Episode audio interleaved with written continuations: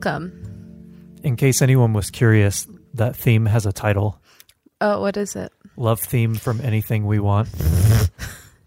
Gorgeous. Happy Valentine's Day. it's not Valentine's Day. Way oh, yeah, that already it. happened. Way past it. As of recording this, we now have three episodes out in the world. Mm-hmm. People have heard these. Eh, that's fine. It might just be robots I that are getting up those plays. I pretend that no one has heard them because that mm, makes me feel better. Get it up. What? Let's get it up. Today we're talking about soundtracks. Always off to a good M- start. more so s- songs on soundtracks. Yes.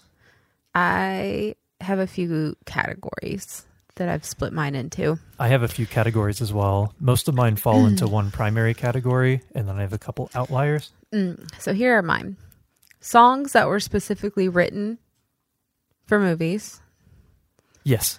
songs that existed and just happened to be put on a soundtrack. Yes. Um, I have one from TV. A, a subcategory within these is m- movies I've actually seen. and then, and then same. there are full soundtracks that I owned and listened to. So Okay. that's kind of what I'm working with. I don't think we went over this prior to this very moment, but my categories are almost identical. the only difference is I didn't really come up with a official subcategory of soundtracks I like for movies I didn't watch, but uh-huh. that is something I mentally kept a note of. Yeah. Another thing I only mentally kept note of are full soundtracks I listen to, but I do have my own category which we'll get to. Okay. It's kind of a offshoot of TV soundtracks. Mm. Um, you told me that you were gathering information about soundtracks, so I prepared no data. Okay, uh, You're the well, data king today. That's that's perfect because my my research was not very successful, oh boy. but I I did get enough research. I was more I was mostly curious about the uh, the phenomenon of the soundtrack album. hmm Yeah, I was mainly curious about the the origins and sort of the commercial arc of the soundtrack album, which I'm sure there's I'm sure someone has written something that was out there, but I couldn't really find what I wanted. But Mm. basically what I was curious about begins circa Saturday Night Fever hmm and When maybe was, what year was that? I think it was 77 Mm, okay. and then really picked up starting around the 80s hmm once you get into all those dancing movies that were happening hmm that had their own theme into the 90s and then maybe started to trail off at some point in the 2000s um, still going strong but once once you had illegal downloading really taking over and then streaming that seemed to sort of signal the end of the soundtrack album as as a real like Chart topper. chart topper Mhm. and like force in pop culture Yeah. I mean, obviously, you still have. We're as of recording this, we're only four months removed from Stranger Things and Kate Bush having a number one hit based on that, or the Master of Puppets phenomenon, or Nirvana, something in the way being huge thirty years post mortem because of Batman or whatever it was. But yeah, I was really mostly curious about that '80s, '90s peak, Mhm. early 2000s peak of the soundtrack album. Yeah. Unfortunately, I wasn't able to find anything, but I do have my own thoughts. Okay. Anything I tried to find, it would either be a list where someone's listing, here's the 100 or 50 or whatever best soundtrack albums, which helped a little. And then anything else beyond that I found was just going way too too far into other stuff that I wasn't interested in. Mm. So it's like well, if you go back to the 1920s and the 1930s, silent films, you know, it's Yeah, like I, that's like, not yeah. what I want. The whole point of those are that they're silent. Yeah. So really, I mean, my own my own personal like background that I pieced together.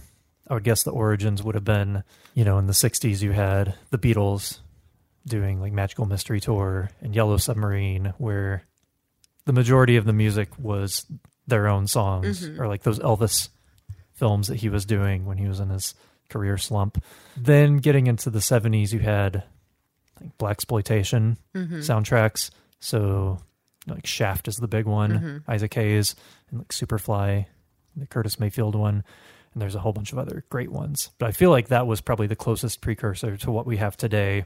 You know, in the you had like Easy Rider and stuff like that. But I feel like Saturday Night Fever was the one that really sort of um, started off what ended up being the soundtrack album phenomenon. And I do have an example. Okay. Um, this falls into the category of what I believe are songs written for specifically for this soundtrack. I mean, it is uh, Saturday Night Fever was somewhat a various artists soundtrack, but it's mostly known for all of the the many hits that the Bee Gees wrote for it that that spawned from that album, including this one, "How Deep Is Your Love."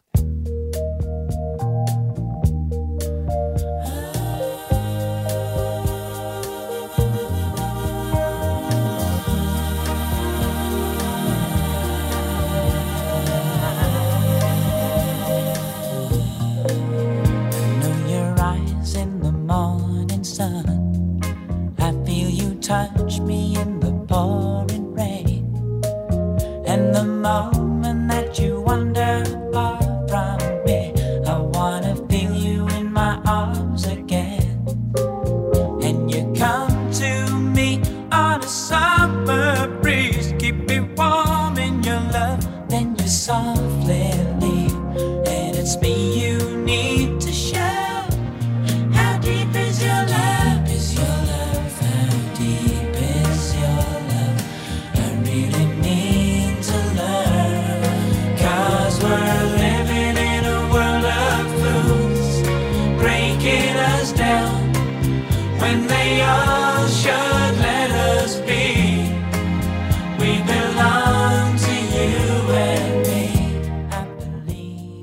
classic. Mm, one of my be- one of my favorites. One of your best songs. One of my best. I was always proud of you for writing that one. Thank you. I was trying to Google the first music video made for a soundtrack. You know, the music videos that just have like cut scenes from the movie. in Yeah, yeah. And this is the first. I'm so mad because all Google will give me is first music video ever made. That's not what I put in there. I can put in Yeah, we must really be in uncharted territory this with is doing this. this is if you, if I have to see video killed the radio star listed in these results one more time, I'm gonna I'm gonna I'm gonna lose it. Did you know that was the first music video on MTV? Did you know? Mind. Anyway, Did you know? Did you know? I've never seen that movie. Saturday Night Fever. Oh yeah. I didn't see uh I didn't see Grease until about a year and a half ago. Yeah, it's crazy. I watched Grease a lot as a Yeah. kid. I haven't seen Saturday Night Fever Mm. either. Probably never will. Yeah. I mean we were negative twelve and thirteen years old at Yeah. the time, so it's I don't know if there's there's a place for it Hmm. in our lives. Yeah. Much love to it. Oh, oh goodness. um. Okay, so I just have a list of full soundtracks that I owned and f- have fully listened to. Perfect. I would just like to shout out. Some of these we'll talk about more. Some of them we won't. So, Donnie Darko. I mean, Yeah. I actually did want to uh, play a song from oh, okay. it's- Sorry. yeah. Go ahead. Well, I don't want to dwell on it too much, but I didn't know it was on your list. Yeah. So, Uh, this falls into my category of of songs that were on regular albums, uh, but my discovery was through that soundtrack. yeah. Um, I do credit Donnie Darko or that soundtrack for kind of getting me a little into 80s music Yeah. because I mean at the time when it came out, I was 80s music sucks. Yeah. Like it's all 70s or 90s. I don't care about the 80s. Yeah. And then the more I grew up, it's like you know this song in Donnie Darko was good. Oh, this other song was good, and then I think, oh yeah, maybe Mm-hmm. There's I'm some an idiot good and I songs from should. the 80s. Yeah. um, there are a few that I could have pulled. I almost put one on my list. So I'm curious which one you you chose. oh, I have two Oh boy. to choose from. I'm just going to click one of them oh. because I haven't decided yet. Oh my god.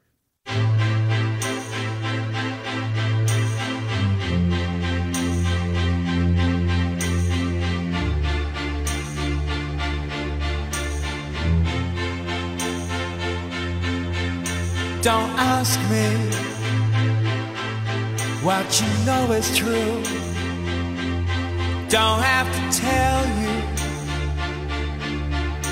I love your precious heart. I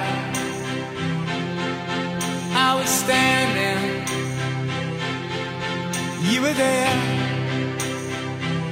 Two worlds collided, and they could never tear us apart.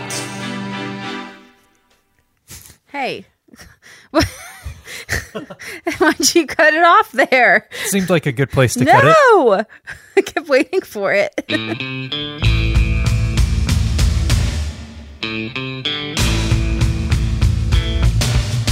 We could live. God.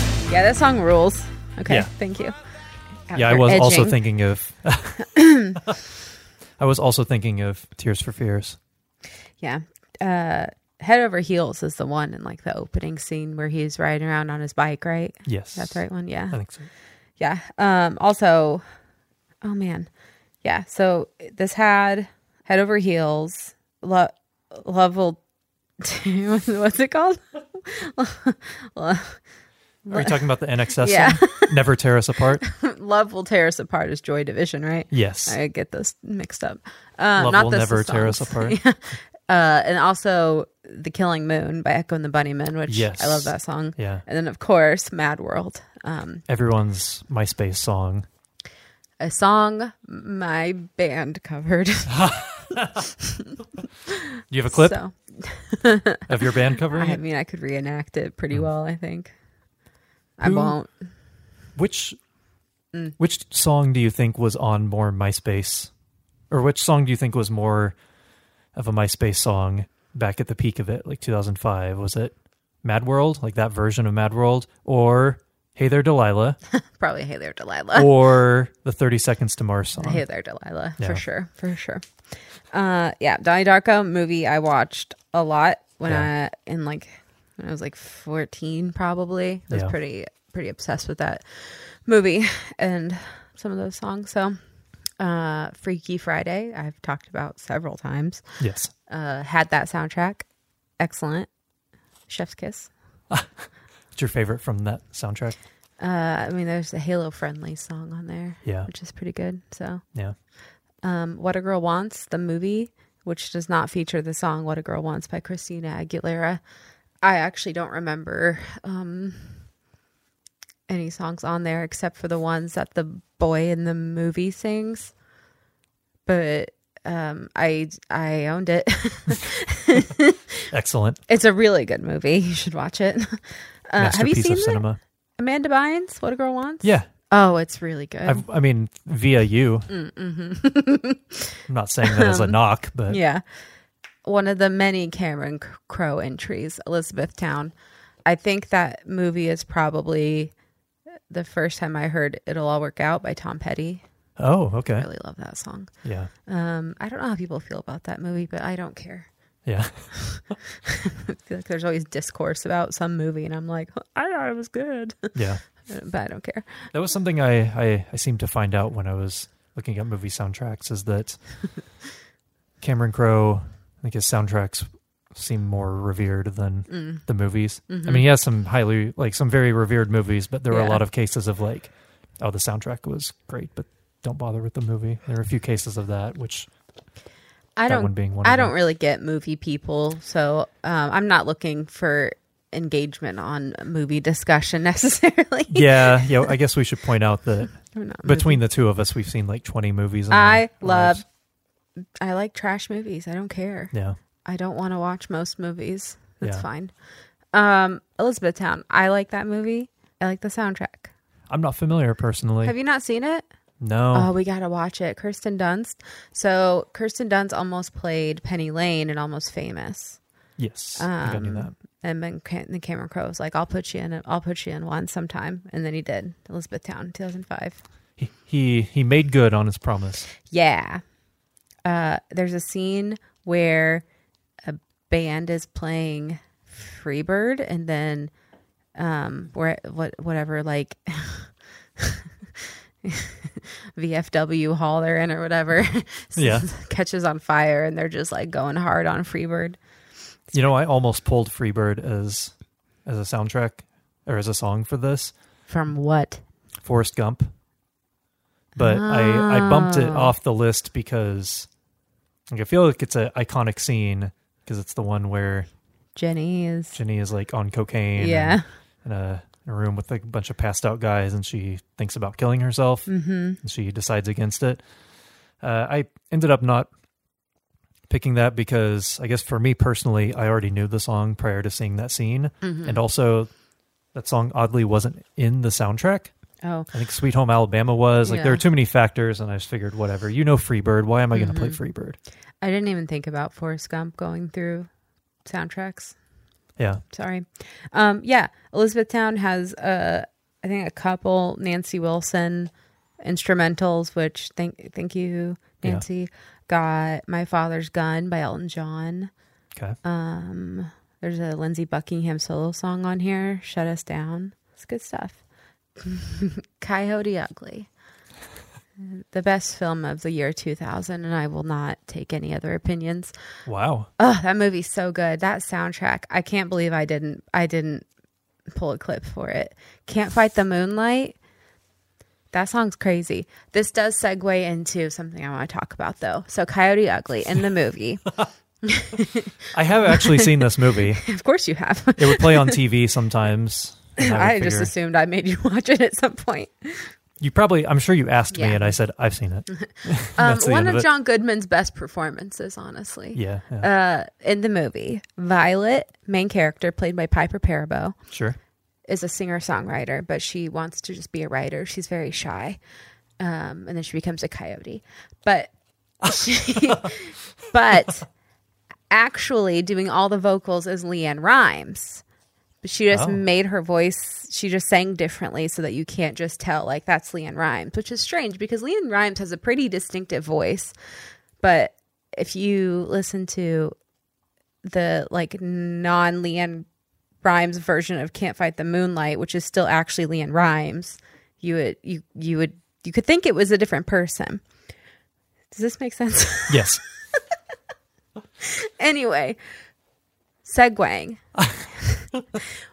this is going to be a topic for another show at some point. LeAnn Rimes and Trisha Yearwood both recorded the song How Do I Live, intended for the movie Con Air. They both recorded it. Yeah. Hang on, I have to pull some facts up. We need a moment for for information. Are we are we segueing into the uh the other episode now? Whole new episode. Right, soundtracks are over. They're mm-hmm. canceled. Now we're on to the cut- new topic. Just cut this part out while I'm All right, it's time for me to drink. So, the song was, of course, written by Diane Warren. yes. How do I live? You know it. You know it. You love it. LeAnn Rimes originally recorded it for the Con Air soundtrack, but she was only 19 years old, I think. Maybe younger. Is that what happened? Hang on. Cut this out. Oh, no. She was only 14 when she recorded it. Whoa. 14.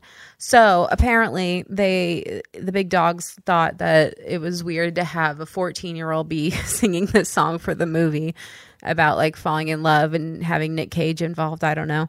So then Trisha Yearwood recorded it, but they both released the song. I'm pretty sure in the same year. It's wild. Wasn't it the same? It wasn't the same day, was it? The LeAnn Rimes one, May 23rd, 1997. Trisha Yearwood, May 23rd, 1997. the same exact day. They just released both of them. Music industry be doing whatever they want in the '90s. We don't, we don't get shenanigans like this anymore. Oh no, no. Anyway, the Coyotes Ugly soundtrack, I used to rollerblade outside quite a bit and just blast this on my boombox.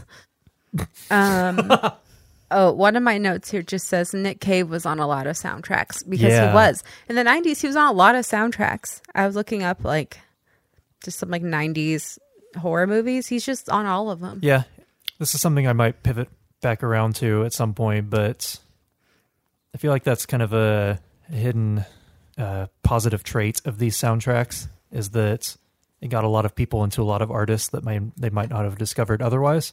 I, I can't credit 90s soundtracks personally for getting me into Nick Cave, but I can credit them for getting me into other artists that are now favorites. Yeah, that you maybe maybe you wouldn't have heard them on the radio or maybe you wouldn't have given given them a chance otherwise until you hear some weird B side that they decided to toss onto the soundtrack that hits you the right way. Hmm. So Yeah, Nick Cave was on a lot. The Offspring were on a lot. They were just doing doing Typo whatever. negative. They were just doing whatever back then. I love it. Yeah. Um, I also wanted to mention that this is, I mean, there, this ended up being a movie, so there is a soundtrack. But the book "Perks of Being a Wallflower," Yes. Uh, I looked up a lot of songs mentioned in that book. Yeah. It might be how I heard something by the Beatles for the first time because I looked it up, and Oh, wow. also "Asleep by the Smiths" for Yeah. sure. Okay. So, anyway, um, those are my little tidbits. Um, just before I, I dive into uh, a song, okay. do you want to hear? Do you want to hear a song? Yeah. Yeah. Okay. Let's play a song. Let's pick from the songs that were written specifically for movies. Okay. I mean, it doesn't get any m- more straightforward than "Independent Women" Part One by Destiny's Child from the 2000s hit "Charlie's Angels."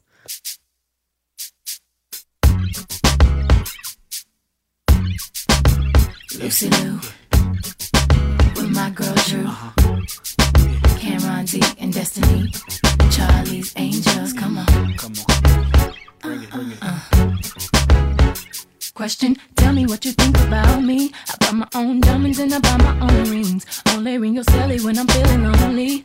When it's all over, please get up and leave. Question, tell me how you feel about this. Try to control me, boy, you get dismissed. Pay my own condo and I pay my own bills. Always 50 50 in relationships. The shoes on my feet, I bought the clothes I'm wearing.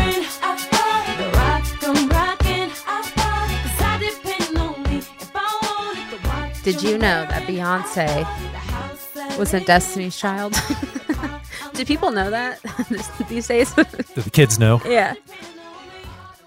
So, okay, will you will you skip kind of to the later half of the song because there's a part of it where they're just like it's like opera singing Charlie's Angels. Child, What's up? You in the house.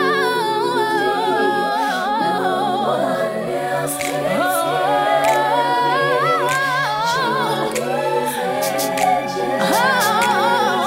people off, angel style. J- just like throwing all the eggs at the wall for this. Is that a saying? I don't know. It is now. Um, just just straight up just shouting out the main three characters. Just saying charlie's angels several times in the movie. And it was its own hit. It's got its own like b plot of being an independent women part one. I guess that really set the stage for Beyonce later, just naming all of the zodiac signs in a row. What do you think ever happened to that that Beyonce lady? i don't know I, she was really poised to like have a good career, and yeah she you never hear from her. yeah i hope she's doing well Yeah, yeah God love her. I don't really have anything else to say about it. It's just like w- w- what a gift that the song exists and that just uh what is that cro- cross marketing? Yeah, yeah. There's a you have the the soundtrack song that was written for a movie, and either directly like that or Mm-hmm. sort of indirectly, little lyrical nods, like make reference to the movie or some sort of plot device, and then you have other soundtrack songs that were just tossed on, like, hey, we have this, you know, this romantic comedy. Why don't we toss on this uh, sort of sea level grunge band? yeah. because they're on the label that the big hit's going to be on. You have another one you want to go to, or you want to play one? Yeah, let's just run down. So other another song that was written specifically for a movie. I don't know. This song kind of makes me feel like busting through a wall. I don't know if I like it. it's kind of gross. Perfect. Um, but so the Spider-Man 2 soundtrack, it, I own that on CD. Have have purchased it in the last five years, probably. it's got a lot of cool songs. That's on true. It. That's true. What's that one guy? Uh, Jim, Richard Grieco. That's from Ryan Roxbury. What's his name? Is Richard Richard Grieco's a real guy, right? Yeah. Okay, he's not just a character in Night at the Roxbury. Uh, Jimmy Gnecco. Jimmy Gnecco, that was it. He It was was it a song written by Chris Cornell? Yes. Yeah, It was uh, something that was left off of Euphoria Morning. Wild. Yeah. I almost Um, picked that song. Oh wow. Yeah. Spider Man 2. So this song I'm going to play was written specifically for it, but uh, there was another one. There's a Yellowcard song on there called Gifts and Curses, which just say like, just starts by like mentioning Mary, which is, I, I think that's a girl in there, right? Yeah. Uh, but this one is Vindicated by Dashboard Confessional from the 2004 hit Spider Man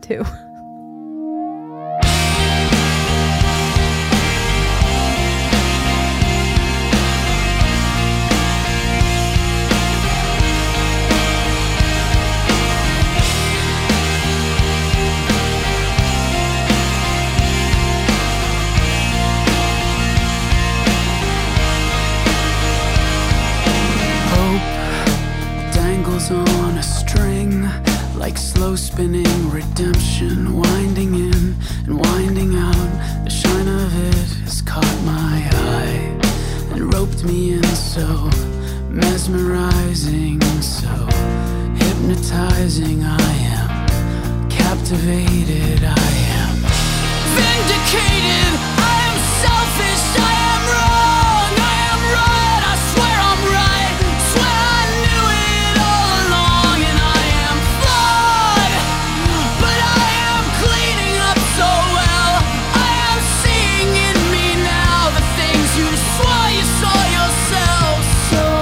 Okay, so- I think it's just I like to sing the chorus of it. It's really fun, but this song really takes a weird turn. There's a lyric about um it's like turn up the corners of your lips, part them and feel my fingertips. Like what are you doing? Shoving your fingers in somebody's mouth? And he wrote this after seeing the movie. What I don't know. I think you were getting close to uh, reciting Tool lyrics just then, Ew. finger deep within the borderline. Stop. Gross. So I was really thinking you were going to pick something else From the Spider-Man 2 soundtrack. from a Spider Man soundtrack. There's other Spider-Man soundtracks. Oh my god! I forgot. Is this Don't one of worry. your picks? I got you, baby. Is it Yeah, really? Yeah.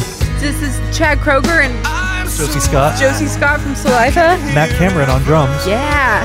Oh hell yeah! Here we go.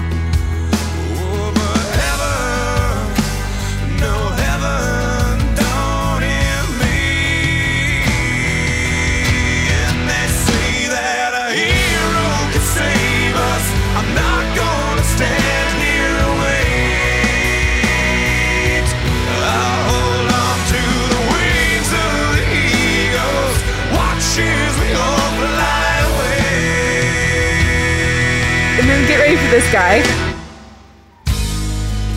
Someone told me love would all save us. Play it again. Play that part again. Why does he sound like that?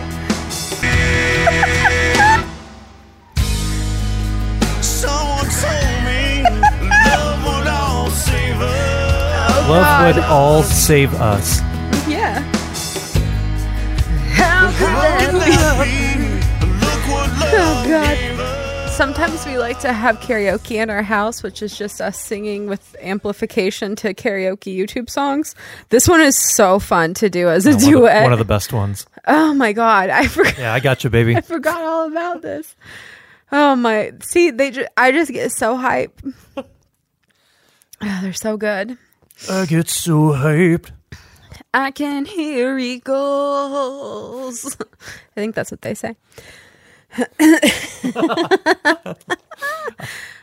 I got nothing nothing else to say about Spider Man. Just banger after banger. Banger after I did watch Spider Man and Spider Man Two. I have seen Yeah. them. I saw them in the theater when they came out. I don't know if I saw them in the theater, but I watched them with my dad a lot. My Hmm. I dad was really into Hero when it when it came out. Oh, it's such a good song. Yeah, yeah, those Oh. soundtracks. Oh, oh, so this is one of my topics I want to talk about. Superhero movies in the 2000s had banger soundtracks. Yeah. Like Wind Up Records was all over that. So, uh, Broken, see there, Amy Lee, that was on the Punisher soundtrack. That's why that got that happened, I guess. Which like they they really mixed that right, bringing Amy Lee up because if you listen to the version without her in it, it was not great. Whoa. And then and then Breathe No More, the Evanescence like deep cut was on the Elektra soundtrack. Hmm. Yeah, pretty good. pretty pretty good. Cause I'm broke. Okay, cut that. Um, you know I'm not going to cut that. no, you have to cut that. Check. Do you have any other songs on your list that were written specifically for movies? I have so many. Oh, I have a couple more. I have so many more. So written specifically for movies. Uh, this was one I was thinking you would pick. Hmm. But this was uh, maybe maybe the biggest song commercially from this artist.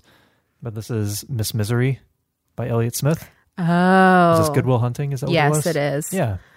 Written for the movie and ended up being maybe his There biggest is song. discourse about that year's Grammys or whatever. Not Grammys, Yeah. Oscars? Oscars. yeah. We'll get into it.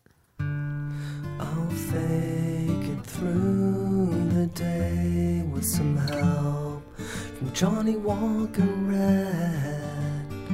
Send the poison brain down the drain to put bad thoughts in my head.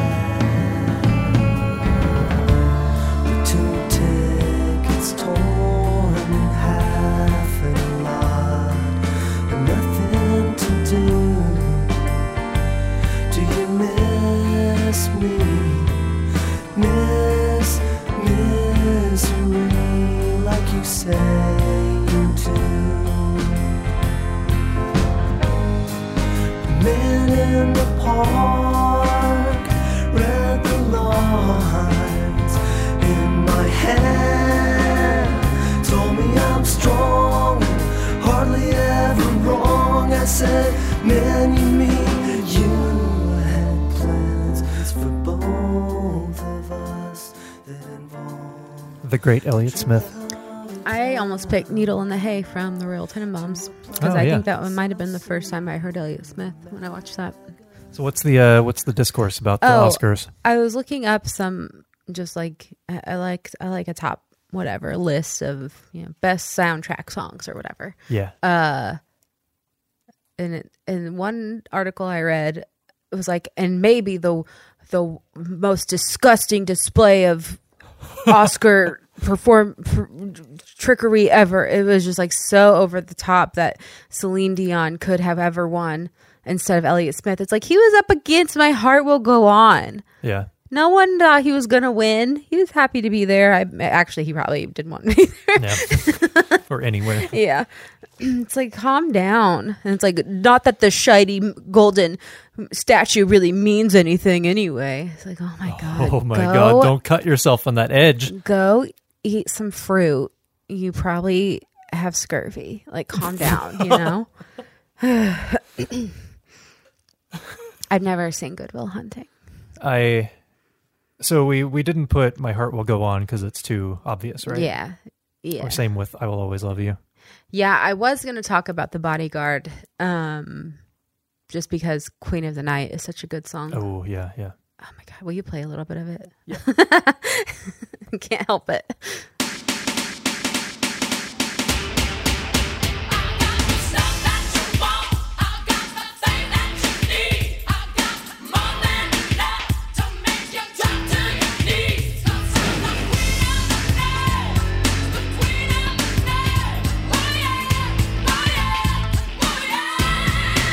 Out of control. Oh, that's That so song good. is so good. It's like an all-time best chorus. I love that they just get right to it. I like I love songs that just start with, Start the, with the chorus. chorus, yeah. It's like, you know what? It's so good. We're just going to give it to you an extra time. yeah. Thank you. Yeah. Yeah, this isn't necessarily, you know, this isn't the best soundtrack songs of all time or Yeah. the biggest soundtrack hits because No. that was impossible. There's Yeah. so many. Yeah. This is just kind of some that came to mind for us. Mm-hmm. Yeah, we're blowing through some some of these top ones. I got a lot to say about some other ones. Yeah. I have another one from 97. This is oh. way different than uh, Elliott Smith, but Uh-huh. also a song written for a movie from 1997. I, I don't know what your reaction to this will be. Yeah, this is from Lost Highway, which I think was David Lynch. Um, Who dat? the soundtrack was put together by Trent Reznor, Oh. uh, but this is "I" by the Smashing Pumpkins, Oh. which is maybe top three favorite songs of theirs for me. Hmm. I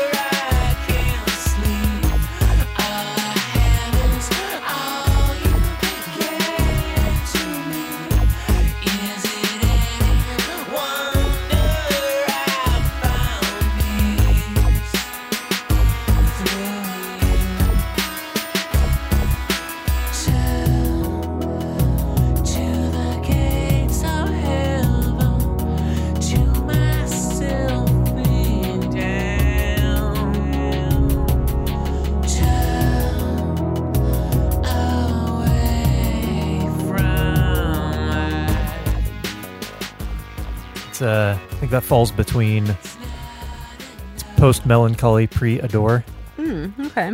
and you and I are both world renowned fans of of that era. Is this is this where old Trent got his uh soundtrack creds from? Is this like the first one? I don't. I don't know if it was the first one. I, I'm not much of a Trent Reznor scholar. I like the idea of like Trent Reznor produced the soundtrack, and it's like this boy just made a mixtape. Yeah. Also, there's some questionable much. songs on here. Oh yeah, yeah, for sure. Closed. Yeah. um, I don't. know. I like that song a lot though. I don't think I know that song. Uh, Yeah. I've never heard that movie. Yeah. Cool. Sorry. Uh, yeah, that came to mind because that uh, that would have uh, coincided with with Elliott Smith Hmm. getting getting shafted by Celine Dion. main mainstream media. um, I don't have one from '97. I do have one from '96. Perfect. Lay it on me. Um, I've never seen this movie. I don't even think I knew the song was from a movie until like the last year. Uh, but the song "Don't Let Go" by En Vogue from the movie Set It Off.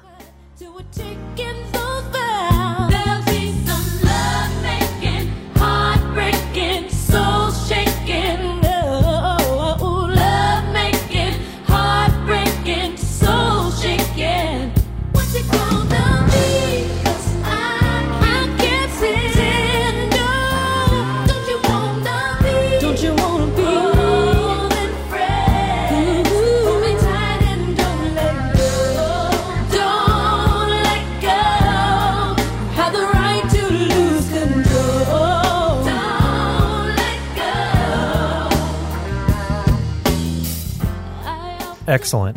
the music video for this song is basically just showing you the whole movie. I think I remember watching it and just being like, "What is this?" Now you know. You don't even have to watch it. That's been spoiled for you. Is so good.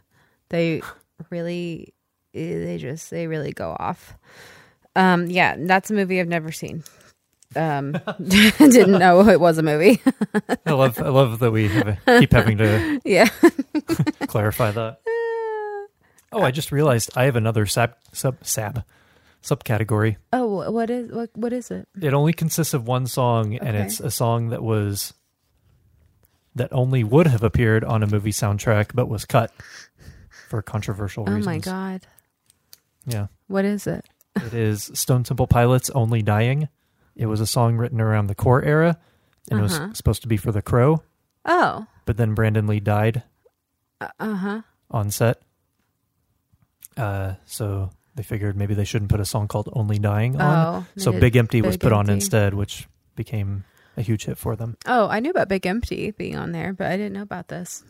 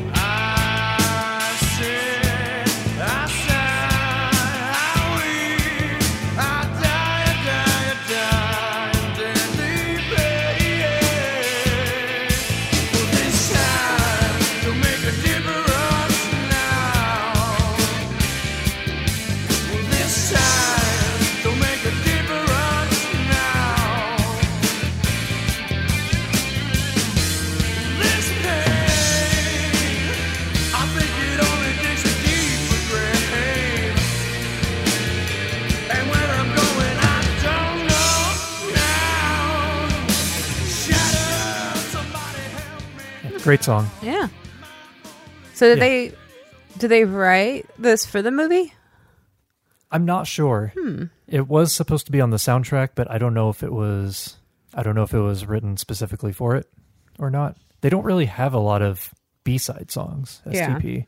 So my gut guess is that it was, but then when Brandon Lee was, I don't think he was killed on set, but he was like fatally injured Yeah. on set. Uh, I guess they decided they couldn't have a song that just starts with "My life is over." Well, I mean, soundtrack. Yeah. You know, huh? Didn't know that. I did look at the Crow soundtrack because I thought maybe there'd be a song on there I'd want to play. I think the second uh, Crow soundtrack had "Days of the New" on it. I didn't see that one. I saw the first one. Yeah. We all did. All of us goth kids. Oh yeah, yeah. it's a rite of passage. Oh yeah. You want to take a sharp turn? Oh yeah, sharp turn, Um, please. Did you ever see the movie Save the Last Dance? No, not that I'm aware of. Oh boy, do, are you? Do you know what it is? I know the name. Oh my god, do you I've know what heard it's of it. about?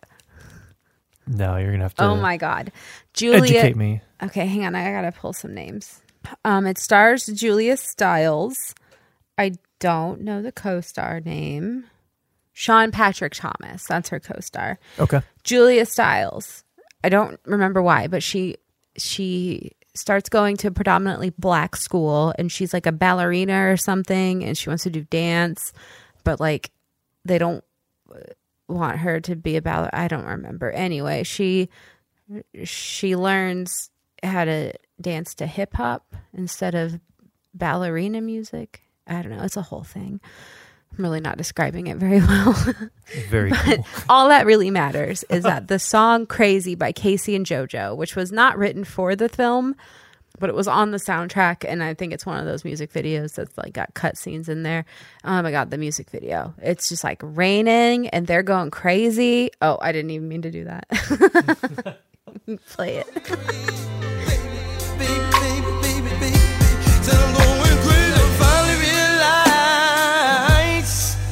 You are my true love.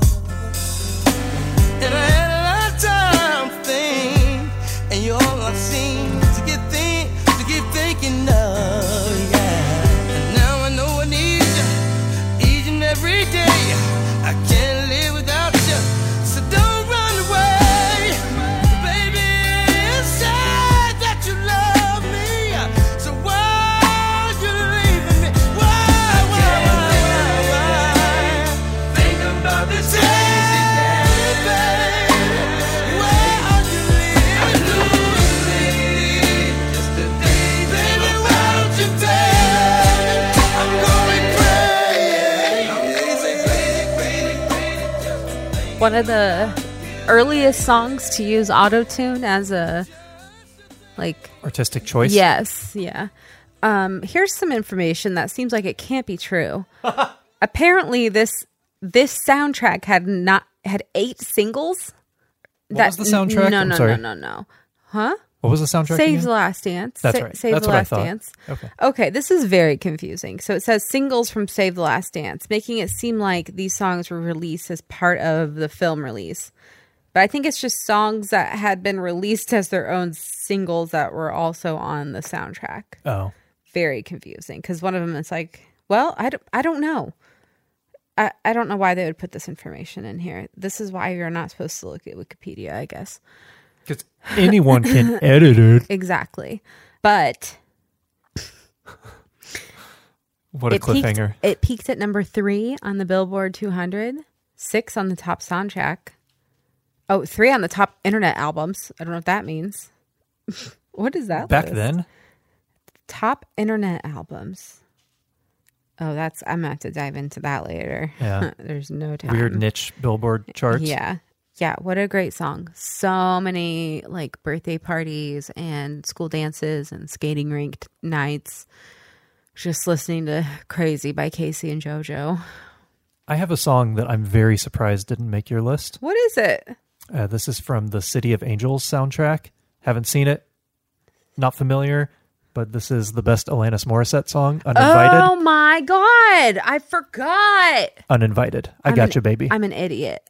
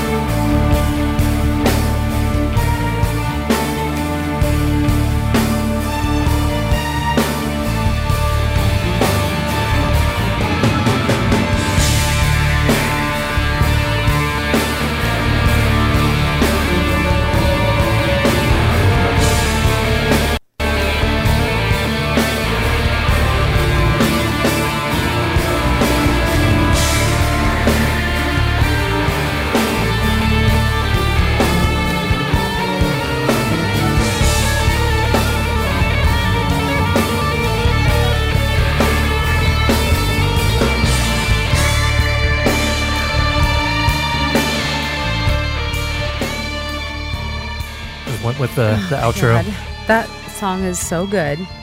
Uh, I think there's a performance of her doing it live at the Grammys Yeah. that year, and then also her unplugged are very good. yeah, the unplugged one is good. Yeah, the one at the Grammys is is pretty good. Um, this was the first song released after Jagged Little Pill. What yeah. a fo- what a follow up. Oh. My favorite Alanis Morissette song. Oh yeah, Yeah, I was surprised that didn't make your list. I forgot all about it. There's too many There's too many songs. weird gems out there. Yeah, I'd like to talk about another song, if you don't mind. Go for it. Uh, the movie This Is 40. I don't know. The combo of the movie and the song seem very strange to me because the movie's pretty dumb. I mean, it's fine. I, I did watch this movie. I watched it with my mom, which was a little awkward. A Judd Apatow film, but Fiona Apple wrote a song for it called Dull Tool. T O O L, not Tulle, like a ballerina would wear. You stuck around, stuck around, stuck around until you got me. Then, then you dropped me.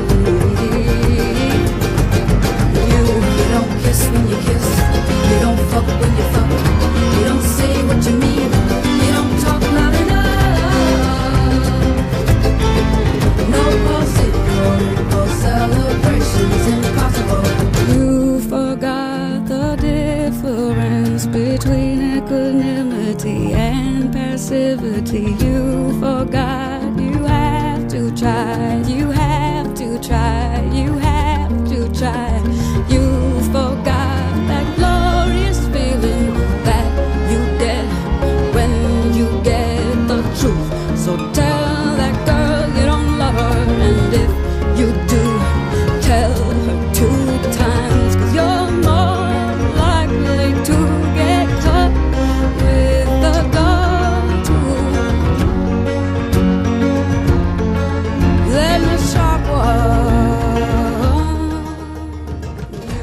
For some reason, that song's not available on most streaming, I think, which sucks because that's a really good song.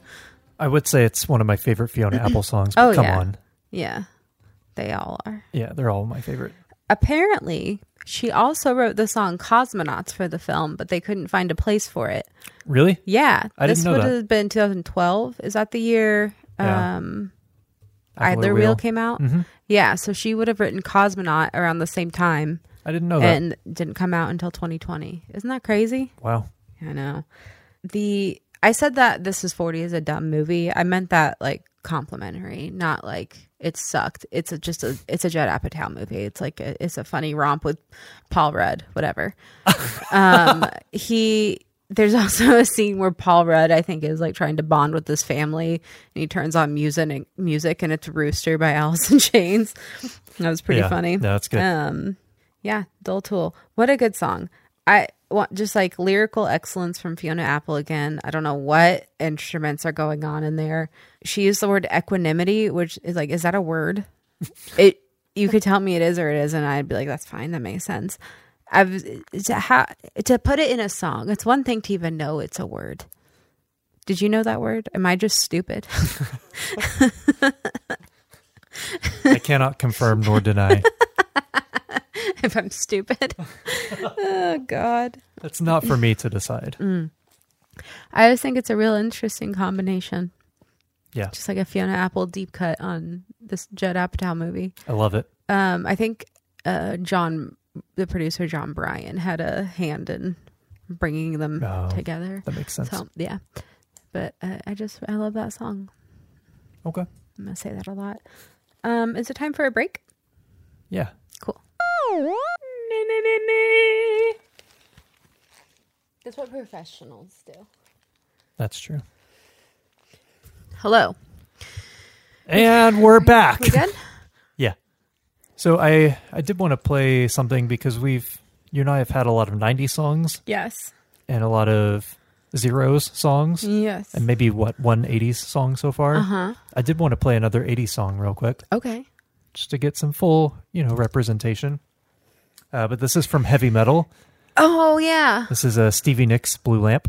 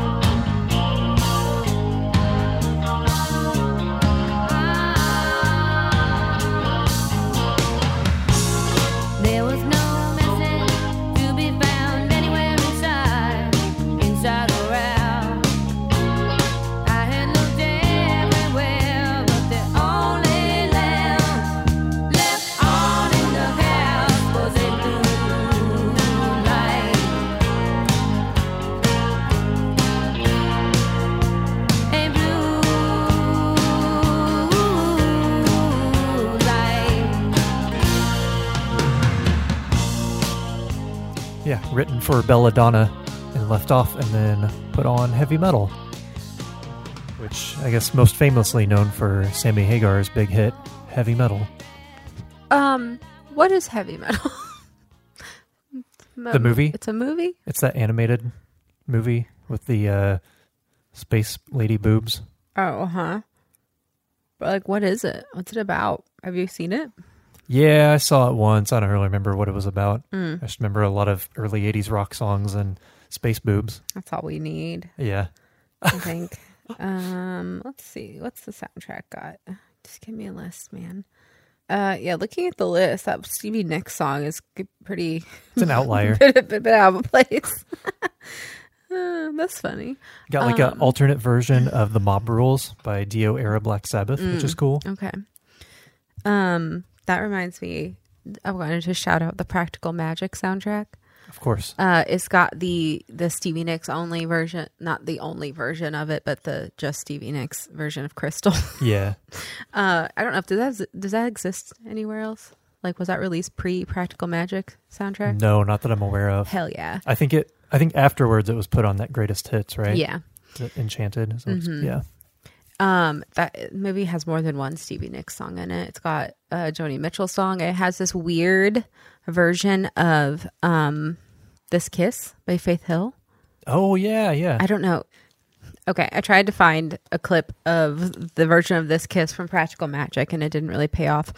But it's just like the drums are really loud. I don't know. They they did something to it to make it sound more witchy, I think, and less Faith Hill. But it's very interesting. Um I have watched that movie so many times. yeah. I probably watched it 10 times this year. This year. Yeah, I'm not kidding. Well, Wow. oh wait, 2022, last yeah, year. I guess. In the last year, Just in the last two yeah, months. it's it's you know mid late February, and I watched it ten times. uh, That's all good. are you ready to pivot to talking about Almost Famous for a little bit? Yeah, yeah. Okay, How many picks do you have from Almost Famous? I really only picked one because I knew you would pick one at least. Um, Yeah. I want to talk about more though, probably, and I might throw an extra one in. Who knows? Um, Almost Famous. The what was it? Two thousand? Is that when that was released? Yes. Yeah, another Cameron Crowe hit. One year in high school on Christmas break, I watched that movie at least once a day, every day. I'm not exaggerating. it's my favorite movie, and the soundtrack, just every song placement in that film is just perfect. yeah, regardless of what one's thoughts on the movie might be, which Mm. you and I both like it. Yeah, the placement just the placement of the songs alone is Mhm. great. Just the fact that Cameron Crowe was able to get five was it five, I think, Led Zeppelin Yeah. songs Rarity. on it. Yeah. One alone is a rarity, but five? Yeah. Once again, School of Rock and Shrek 3 is really, and then almost famous. Yeah. Um, and that that uh, car commercial in like the mid two thousands, Mm. Volkswagen or Mhm. something, and that rock and roll. yeah. Someone had a legal bill to pay or something that year. this, what? Just a little residual giggle. Yeah. that movie because so like i didn't grow up with like classic rock being around me i know you did because your parents listened to it Mhm. I didn't so that movie like open open the the gates, lock the gates, uh, to more classic rock. Um, that it's for sure like the first time I heard and had interest in Led Zeppelin. Like, there's a chance I heard Led Zeppelin in passing, I'm sure, but Yeah. like that movie was the first time it like connected. And very shortly after, I I bought Led Zeppelin three on CD compact disc. Um, Did you pick three because it had two songs from the movie on it? yes, Yeah. Yep. And that's my favorite Led Zeppelin album. Now it's got my favorite song on there. Yeah. Which wasn't even in No. Almost Famous. No, just a just a fun little treat for you. Yeah. So, uh, yeah, wore that wore that soundtrack out. Not so. Oh, I don't. What pick? What song did you pick? Well, the song did I you picked, pick a real band or a fake band? I picked a real band. Oh, okay. We're gonna have to play part of. Uh, The fake band. Yes, yeah. Which yeah. I think it is on streaming, so It is, it easier. yeah. Yeah, the uh, the song I picked is the one that plays at the closing credits, which this is a band that obviously you and I had heard, but this was the beginning of me deciding to dig deeper into this band and their sort of lost era when they got a little more experimental, and that's this is probably the beginning of this band becoming one of my favorites. But this is the Beach Boys and Feel Flows. oh yeah.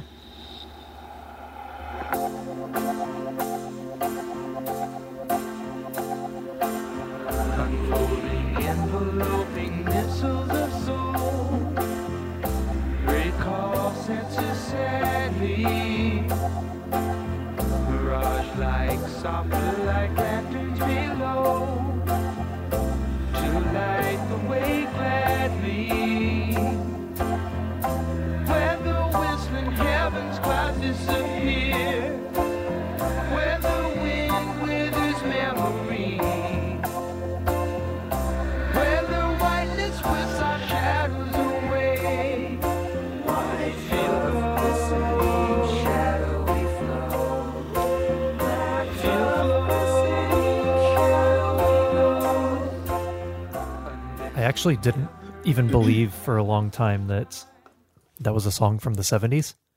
Like when you hear it in the closing credits, it sounds a lot more modern. Hmm. Like it sounds like a pretty modern song for that time. Yeah. And I, yeah, I mean, it does not sound like the Beach Boys that the average person would recognize, like the early surf songs and Kokomo. But that's one of my favorite songs of theirs. Apparently, the second song that Carl Wilson ever wrote in his life, hmm. that being Feel Flows, Wow. which is impressive on its own. And now we'll play the first song that played in the movie, which is the Christmas song by the Chipmunks. Just kidding. That is the that is the opening song to the movie, though. Yeah.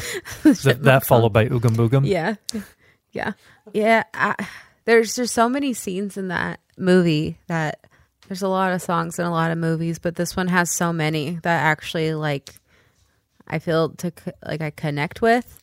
Like because of the movie, maybe I don't know. Yeah. This is like one of the few movies that I actually like, give a shit about. So Yeah. uh, like this in Space Jam, you know. But yeah. I don't know the the tiny dancer scene. My God, like I think that might be when I was like, oh, okay, Elton John's cool.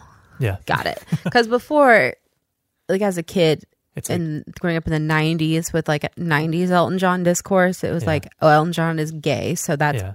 bad, and it's stupid to like him. But he did do the Lion King, which was cool. But we, Yeah. you know, a lot of a lot of discourse. Yeah. Um, but yeah, That's when not, I watched, That's not stuff that we stand by now. no, That's no, no, no, no, a- no, no, no, no, no, Yeah, no. when when you're a kid and you see the Lion King, it's like, oh well, that song's probably all right. yeah, But then the other kid on the bus is like, yeah, but did you hear? he's he's gay. This is the '90s and that's bad. yeah, He- yeah, a lot to take in. But seeing multiple Elton John songs put in this movie, uh, that's uh, it. Really is when I was like, okay, I get it. Also, just um, the way Tiny Dancer is presented. I don't know what it is. It's just so good. Yeah. I I have wondered at times in my life about the the legacy of Tiny Dancer pre Almost Famous. Yeah. Because we were both alive for a good number of years before the movie came out. Mm-hmm. And I mean, it was one of his bigger songs already, I would have to assume, but I mean the the life it's had since Almost Famous, I feel like has catapulted it into like just a higher echelon just because of that scene. That's true. I didn't really think of that. Um, I know there's the scene in Friends uh, where where Phoebe sings Tony Danza. Yeah, Do you think that gave it a bump on the charts? it had to. It Yeah. better have.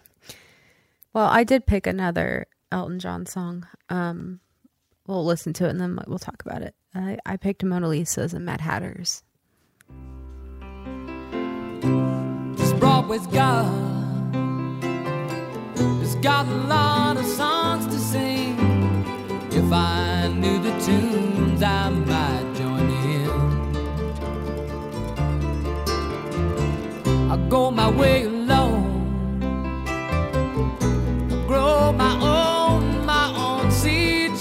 sown in New York City. Subway's no way for a good man to go down.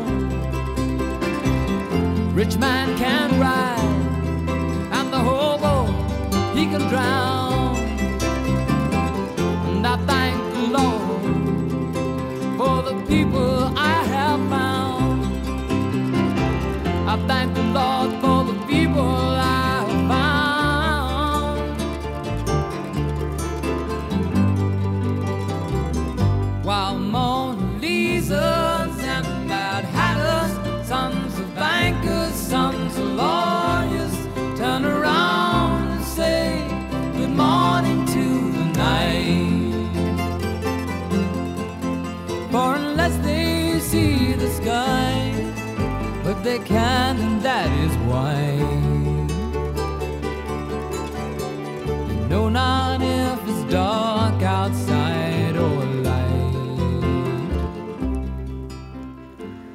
So this song, I think, s- sticks with me purely because of the scene in the movie.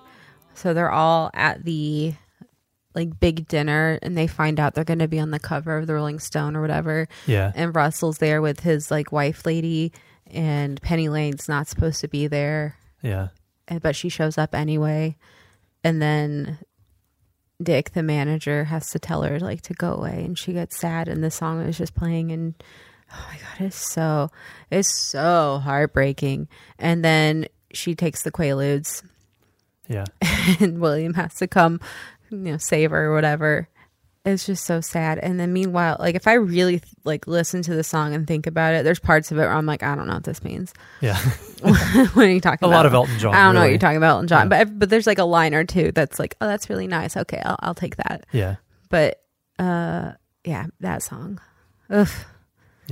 that Yeah, whole very, scene. Yeah, the very well used in the movie. Yeah, I've for sure cried to that scene before. So Yeah. a lot of big feelings.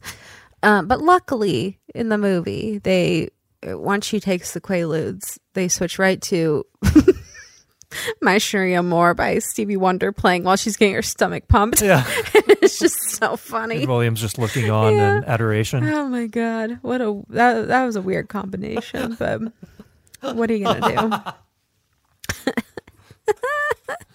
uh, um, not just the soundtrack, but if you just look at like all the songs that play in that movie, if you get that list, if that could have been a soundtrack, that would have been wild. That would have been so many. Yeah. But they did just put out a box set of everything that was in the movie. Oh, really? Including the Nancy Wilson little guitar bits. oh, okay, I didn't like know a- that had everything on there. Yeah. And it even had, I think, the Stillwater demos. In, Yeah. In addition and to an the EP versions. Yeah. Yeah, there Really was a Stillwater EP that came out. Yeah. really going deep in the lore. Yeah. Um, yeah, there's just so many like little songs playing in the background at, at all times. Yeah. And it's just like, oh yeah, listen to that song. And different Um, songs depending on which version of the movie you're watching. Yeah. We have the director's cut, Yeah. extended cut on Blu-ray. Not to brag, but we do Yeah. have it on Blu-ray and DVD. Both. That's at it. Both. Yeah. Okay, listen. Um, so uh, you know th- those songs are by real bands, but of course the whole movie is about the band Stillwater, which is not a real band. Um, unfortunately, Jason Lee did not actually sing, but the song "Fever Dog" actually goes pretty hard. Oh, it slaps. Yeah, will you play some?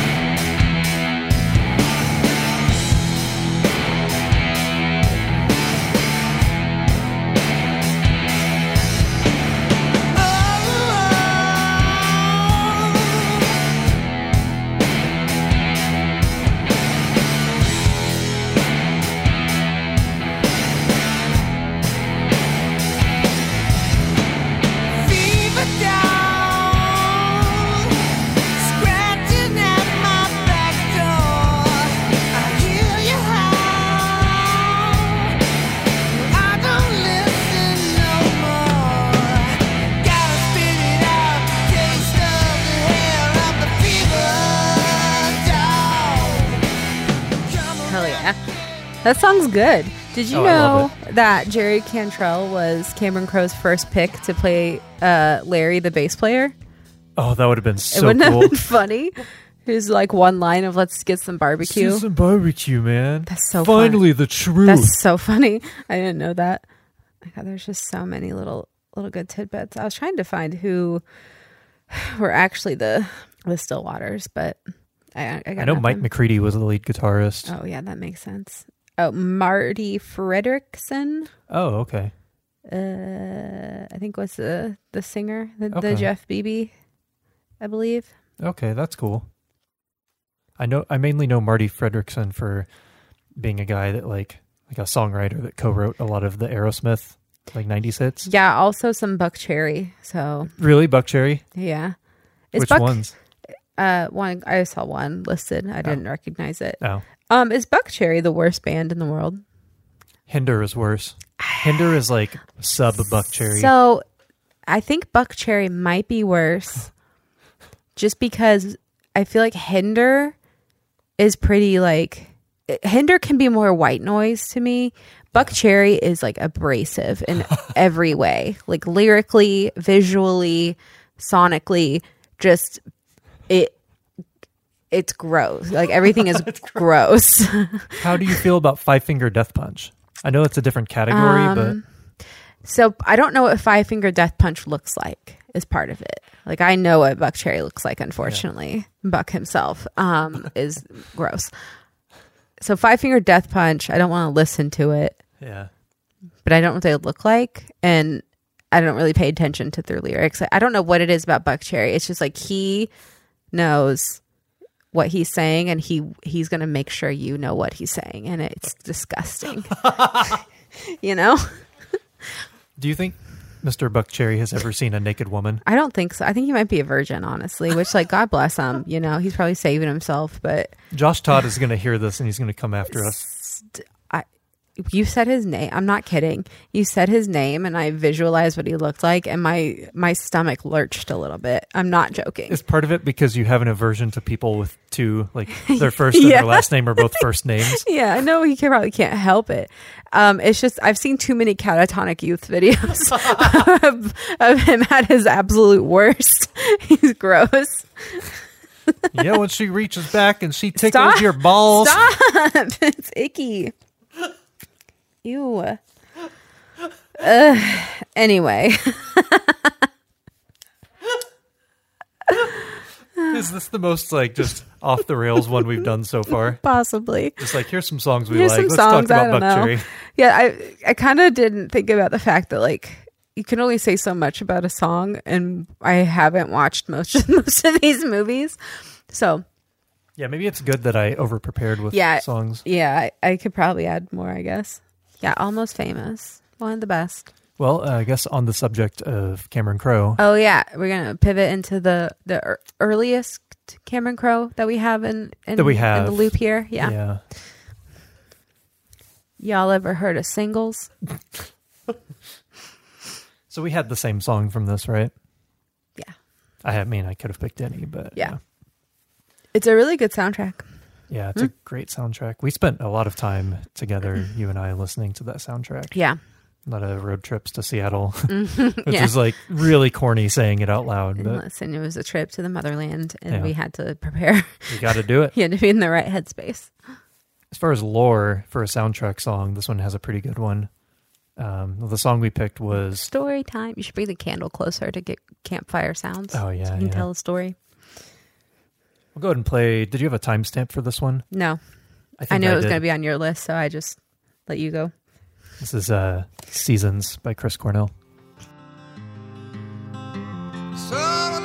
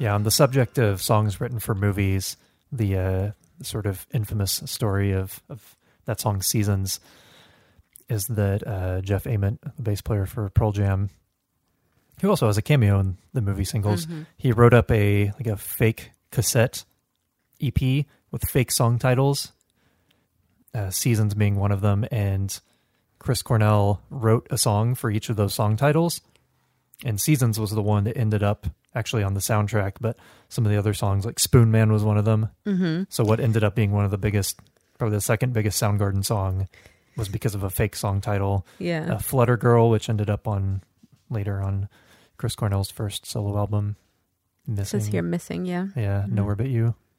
But yeah, he uh, that song was written just because Jeff Ament wrote that that down as a fake song title, and then Chris Cornell, being the man he is, he Fuck you, I'm gonna write a song. Yeah, just pump out this masterpiece. Yeah, excellent soundtrack album. Yeah, that movie is wild. Um, I actually don't. I think maybe I only watched it once or twice. I've seen the scene several times. Yeah. the scene with Chris Cornell and Eddie Vedder Yeah, several times, but the entire movie maybe I only watched once. I don't. yeah, I've only watched it once. what it's about really. I don't think it's actually very good, to be honest with you. Yeah, it was Um, like a. Uh, I remember it being like sort of a like a romantic comedy. Yeah. with this sort of B plot of of a Seattle band. Yeah, like and that's what most people take away from it is because the the fake band consisted of actual Seattle music musicians. yeah, Like you had most of Pearl Jam and then you had Matt Dillon. And that's like sort of the the thing that people including myself, I guess, remember from the movie. Mm-hmm. Yeah. excellent acting of Mr. Edward Vedder. yeah. The Um, yeah, that's definitely one where this the soundtrack is more of a draw than the movie for me. Uh, uh Birth Ritual was on Yeah, there. yeah. Hell yeah. Pearl Jam, uh, Yeah. Mm-hmm. Breath and State of Love and Trust. T- Touch Me, I'm Sick. Touch Me, I'm Sick. Touch Me, I'm yeah. Dick. Uh, Would. Would. Would originally was Yeah. just for that that soundtrack, Oh wow. and then later on it was added to the end of Dirt. You, could you imagine if the best Alice in Chains song? Oh, I yeah, that's crazy. and uh, actually now now that I am thinking about it, I want to say, I want to say that Alice in Chains put together their own demo of songs that would maybe be would maybe work uh-huh. for singles, and that ended up being kind of what they, well, ended up being partially what they pulled sap from. So like "Got Me Wrong" and "Brother" and all that, but Yeah. then some of the songs like "Would" and "Rooster," "Junkhead," I think that was stuff they were initially like kind of pitching for singles. Yeah, it- enough. Chloe Dancer, Crown of Thorns was on that soundtrack, right? Yes. Yeah. Can we play a little bit? Yeah. I mean, it's just such a good good song. Good songs.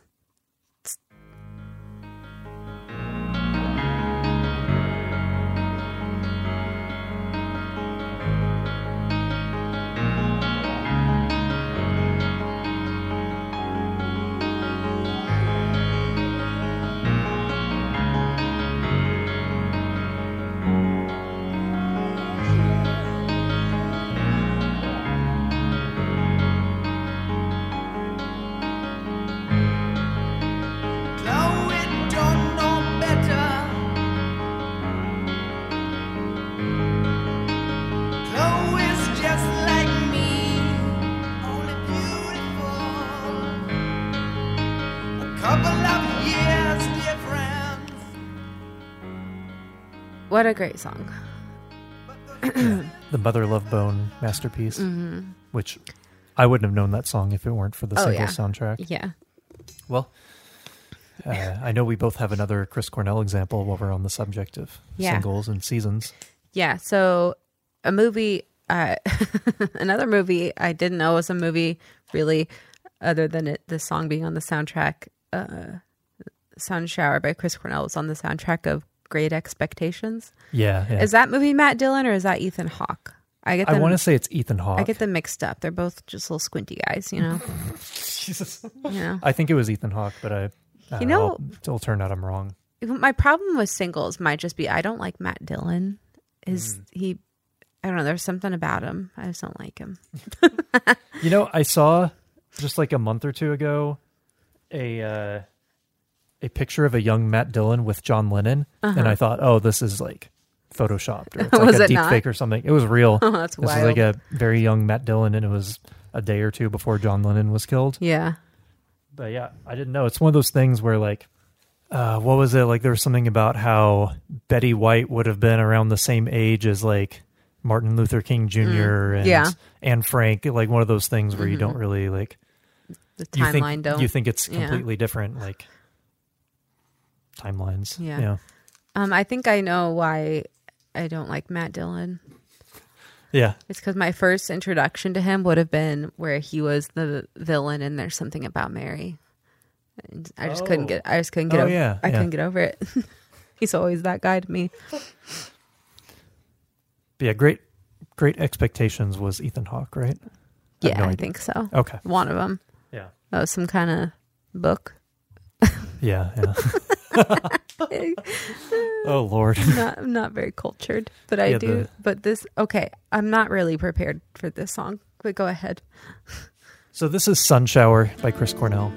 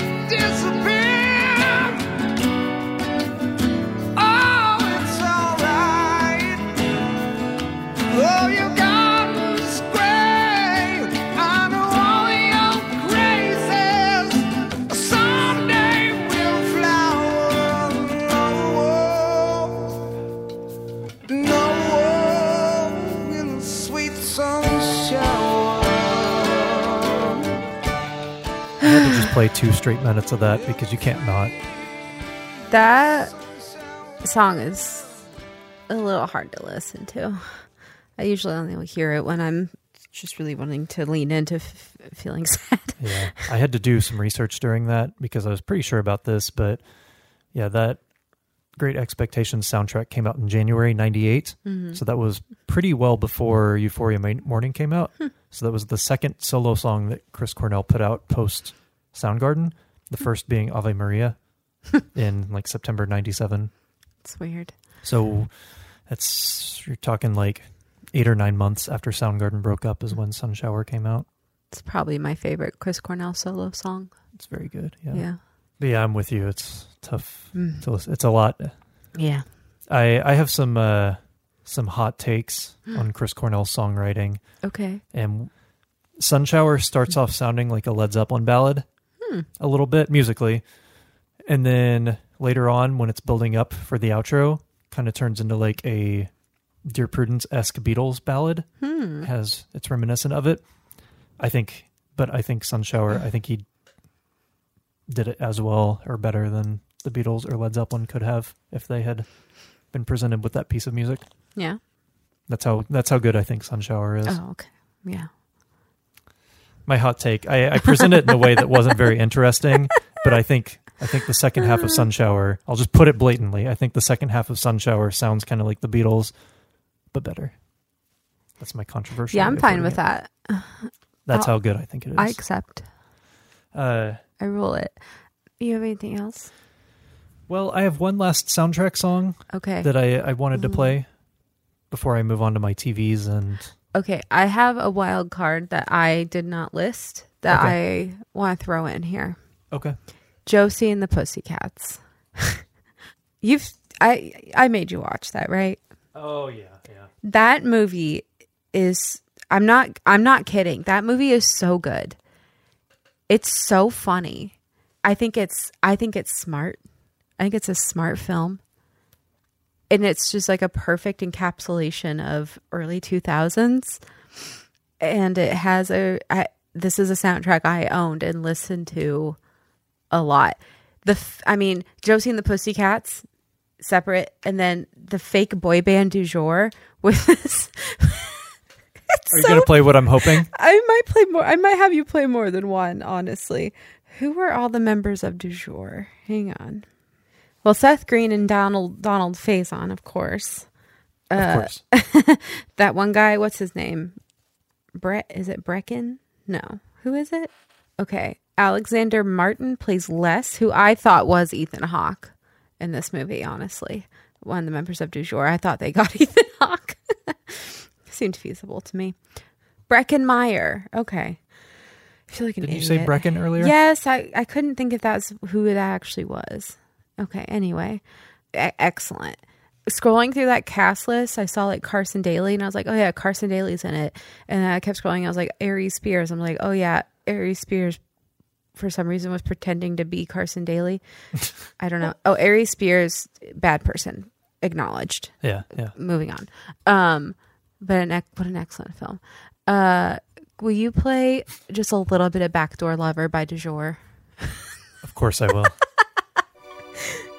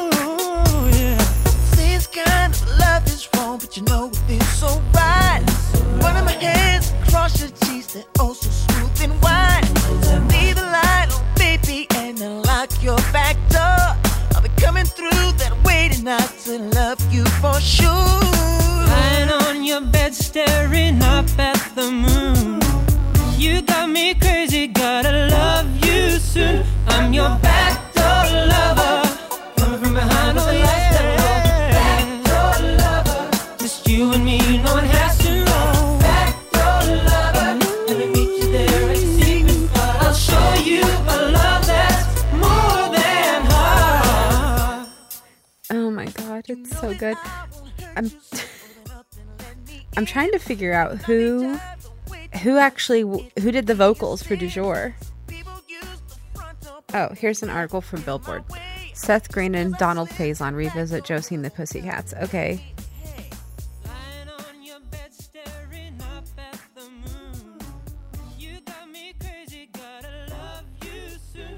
Your Okay, I can't find who actually did the du jour vocals, so I'm choosing to believe they did it themselves. That's actually Seth Green and company singing. um, I do know Kay Hanley from Letters to Cleo did the vocals for Josie. really? Yeah. Um, I also would like you to play a Josie song. Is it called You Don't See Me? Yes. Yeah, play that one.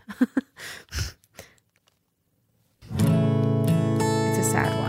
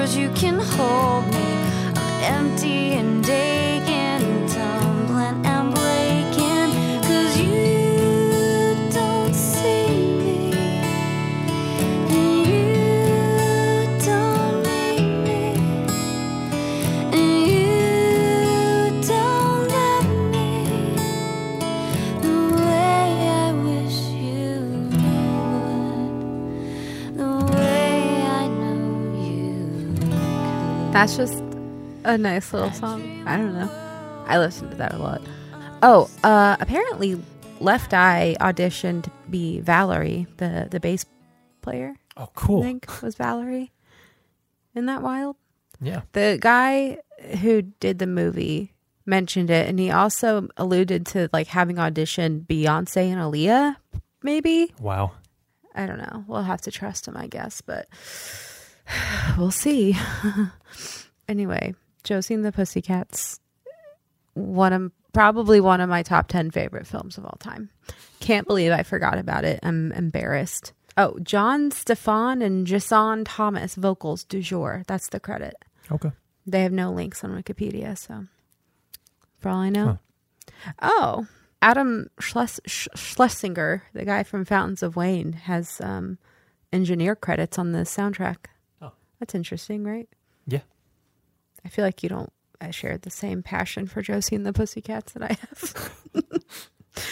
when was the last time you watched it? Within the last year. Really? Yeah. Did we watch it? We've we have watched it a number of times. I, I could watch it right now. I'm gonna look it up later and see if it's streaming somewhere. Like Parker Posey is so funny. That scene, the scene where they're ha- she's having a party and she invites Josie and the Pussycats and she has all these snacks all over, just like trays of like chips. and she takes a plate and she picks up one Pringle and puts it on the plate Yeah. and then pauses and then just picks it up to eat it. I don't know. I could, I'm, my eyes are watering thinking about it. It's so funny. okay, sorry.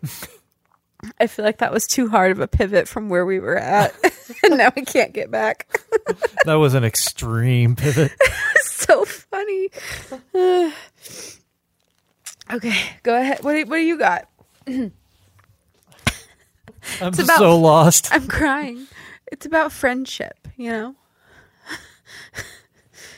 Do you want the hardest turn we're, Yeah. we've made yet? Yeah. Uh, this is from Half Baked.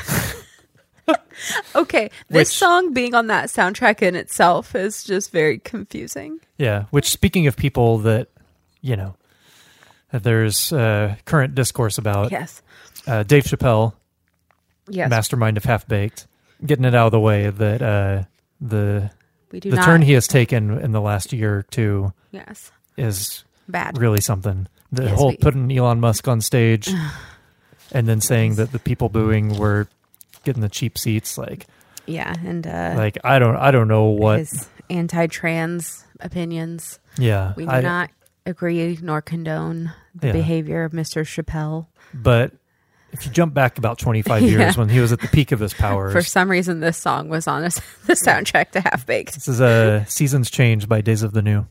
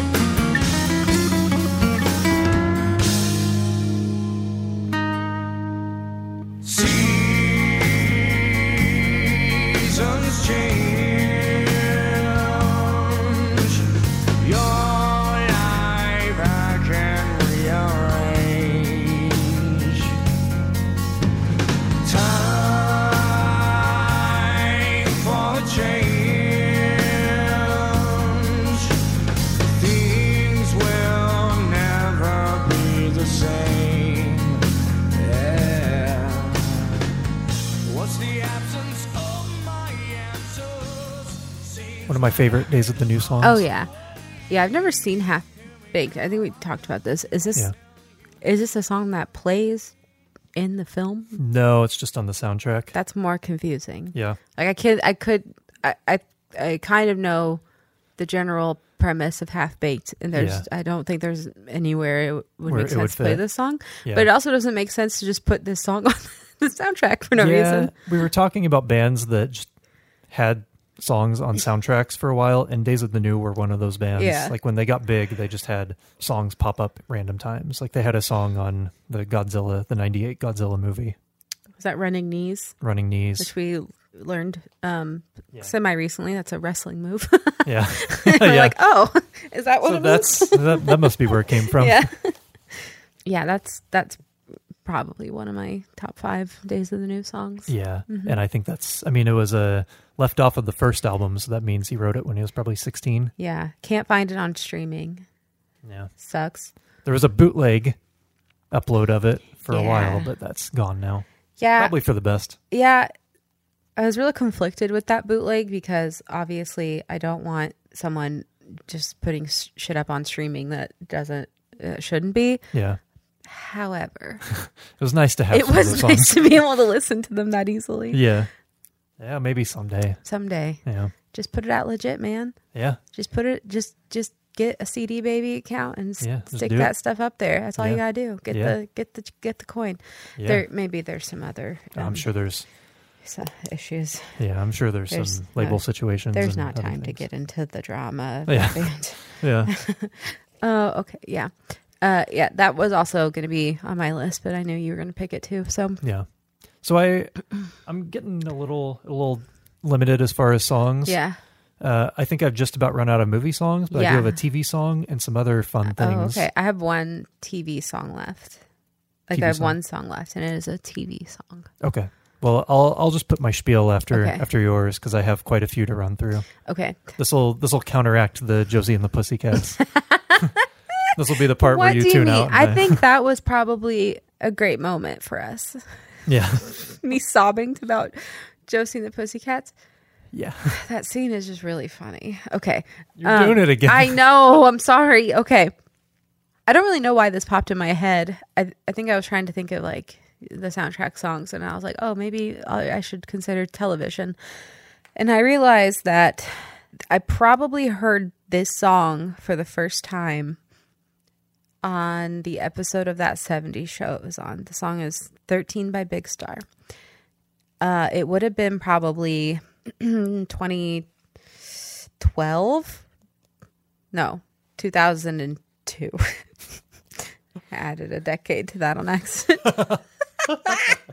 2002, if I had to guess yeah. probably. Um, I know exactly where I was. So, um, I lived in the country. We had uh, a gigantic antenna in our yard to get television, and then we had just the standard channels you get within, uh, you, just like the built-in channels back in the day. You know, just your your local ABC, NBC, um, CBS. that was it. The three channels that everyone had in Yes. 2002. But in 2002, they added Fox, and my world changed because that meant I could watch King of the Hill. Tucker Carlson. I, no, no, no. I could watch King of the Hill, uh, that 70s show, Malcolm in the Middle. oh, Malcolm in the Middle. Yeah, uh, there were some other ones, but mainly King of the Hill and that 70s show. This would have been the first time I had ever seen either of them because they were not available to me. So after school, that's all I would. I would just go upstairs to my room, turn on my my tube television that I think we probably have in storage over here, uh, and and just hope that King of the Hill or that 70s show was on. Um, and this might have been the first episode of that 70s show that I happened to see because I would have just turned it on and it was playing.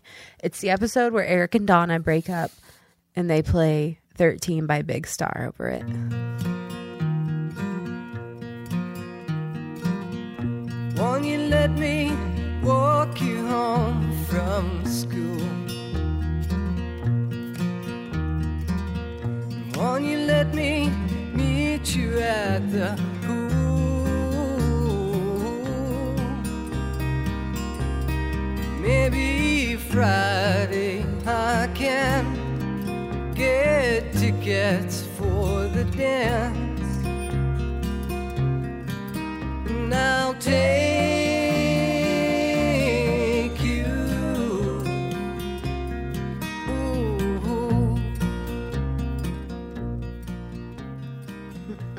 They speed up so much at I that know. point. it's really funny to to listen to that song to the end and then just start it over because you can really tell Yeah. how much.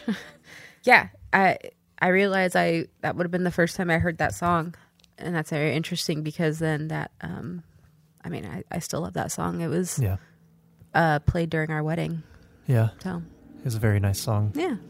Oh my god, just like the loudest vehicle of all time just drove by. Rude. We got to put a recording light on our front of our house. So on the subject of TV songs, Yes.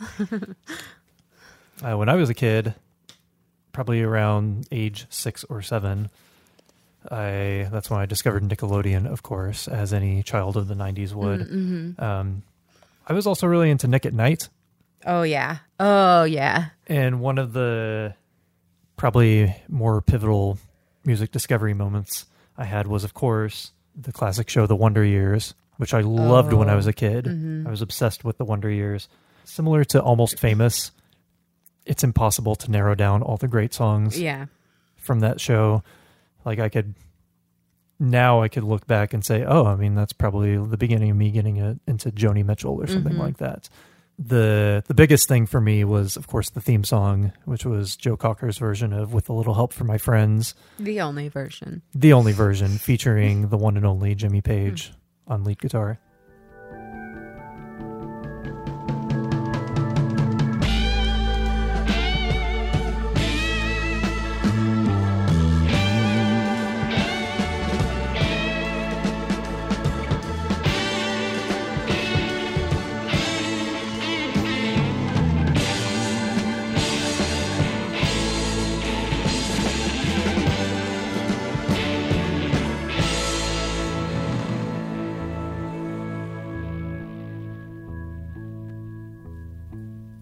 So there, of course, there's that iconic opening. Yeah. I mean, that's this is the kind of song where you could pick any section as an example. But vocally, I wanted to skip ahead. But it sure feels like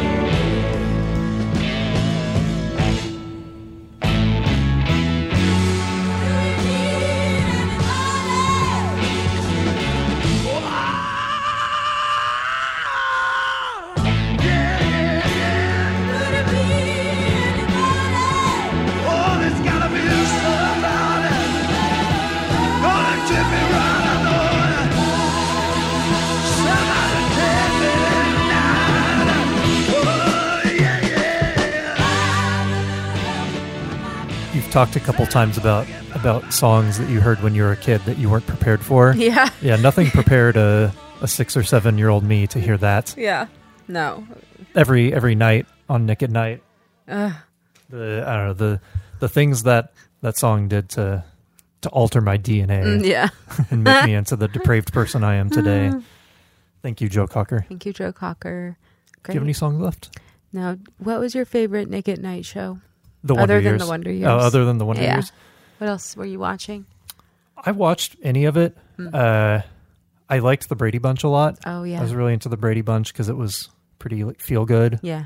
Uh, They had that funny hair. they had the funny. Hair. I even liked like the really old shows, like I Love Lucy. I loved Yeah. I Love Oh, yeah. Lucy. I was a weird kid. I was talking to a coworker of mine a couple weeks ago about this. He, uh, he didn't believe me. I swear that WKRP in Cincinnati was on briefly. Hmm. Um, Welcome Back, Kotter. I loved Welcome Back, Kotter. I didn't watch that one. Uh, I was a big Facts of Life. Facts of. Life. That was my favorite. Facts of Life. Yeah. Different Strokes. I loved Different Strokes. I didn't watch that. Um, All in the Family would have been my second favorite, by oh, the way. right. I mean, yeah, yeah. that just goes without saying. But I All in the liked the Family, Jeffersons. Jeffersons. yeah. and that song. Oh yeah, yeah. But yeah, it would have been the Wonder Years, All in the Family, any of those other ones Yeah. as a third place. Yeah, Facts of Life was probably my my favorite. I was into the Facts of Mm-hmm. Life. It was good. And now Nick at Night is Friends. Friends, yeah, Friends, and did they have Seinfeld on there? Yeah, But mostly Friends. not really prepared to take that in. Yeah. You know what I'm realizing? Huh. I could have I could have played S Club Seven here. That's true. Does that count? a TV show about a guess so. Band? Were they a fake band? Were they a real band? They're getting back together. They're reuniting. really? Yeah. They're reuniting. Wait, I thought one was missing. You can cut this out. This is just me having a real One was life- missing. Oh no, they're all there. Okay, yeah, we got them. Oh, I thought you Rachel, meant like missing, like Jo- they couldn't find them. MIA. Yeah. Uh, funny. Anyway, sorry. Go go ahead. What else you got?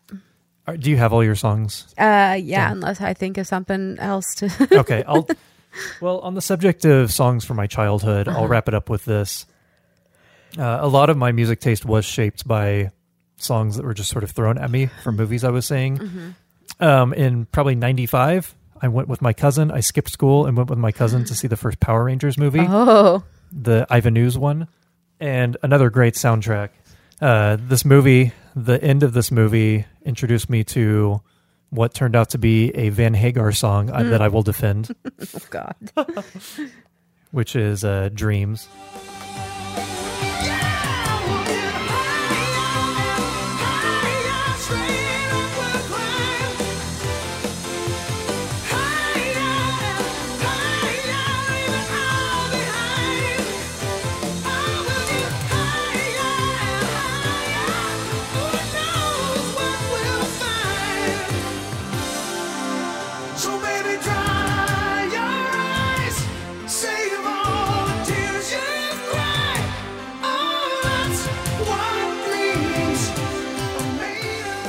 So I'll always have to defend that song because of the the childlike euphoria that it gave me when I Of was six years old watching. Power Rangers, Yeah.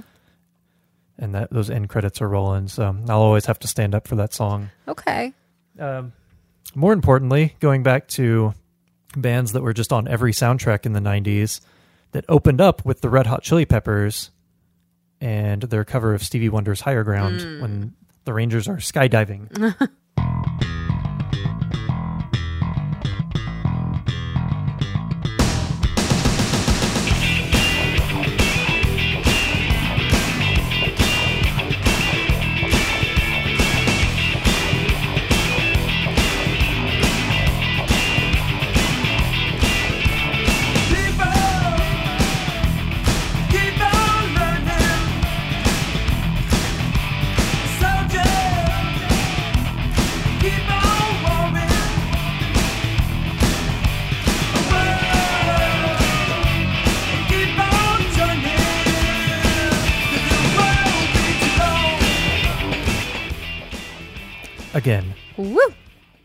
the energy that, that a song like that gives a six year old little boy. Yeah.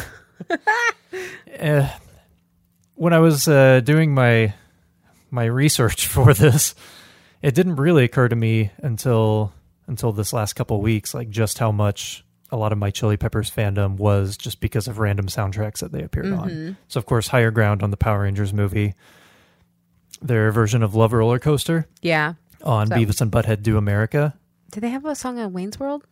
Sikamikanico. I could have sworn it was the Love Roller Coaster.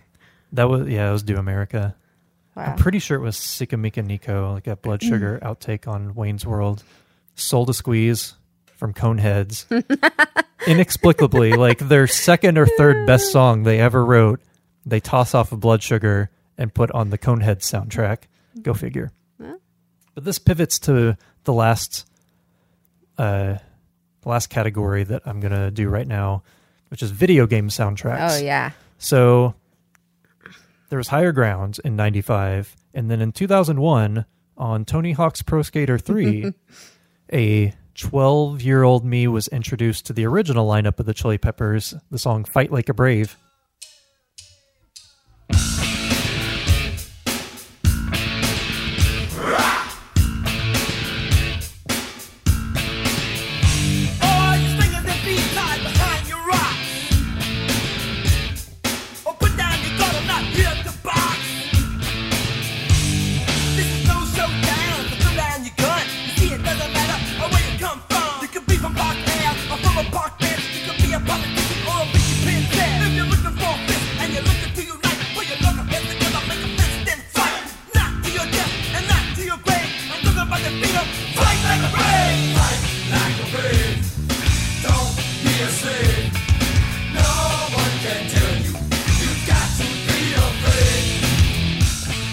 I definitely have memories of being 12 or 13 and going on like band trips, hmm. marching band trips. Mm-hmm. And me and a circle of friends that I had were obsessed with that song because we all played Tony Hawk. Yeah. And the, well, and I have a vivid memory of this bus ride coming back from whatever we were doing. And we just kept going the whole time. Rah! over and over. We stopped at a McDonald's for for dinner, and then we were just like walking around, like marching. Turns out the same way that they're marching in the music video, which we Oh. weren't aware of. Yeah. One way to do it. So it's no wonder that if you if you think about a 13 year old me doing that, it's no wonder that I turned out the way I am. Yeah, it can't really be overstated the the impact that the Tony Hawk soundtracks had mm. on dudes like me Oh yeah. In good ways. I mean, they really put some oddball stuff on those games later on. Like that's how I got into the Stooges, hmm. the Ramones. I wasn't really into punk rock when I was a kid. I was more classic rock and like 90s grunge, but I'd really have to credit the Tony Hawk's games for mm-hmm. getting me into punk, such as early AFI, Oh hell yeah. The Boy Who Destroyed the World. Yeah.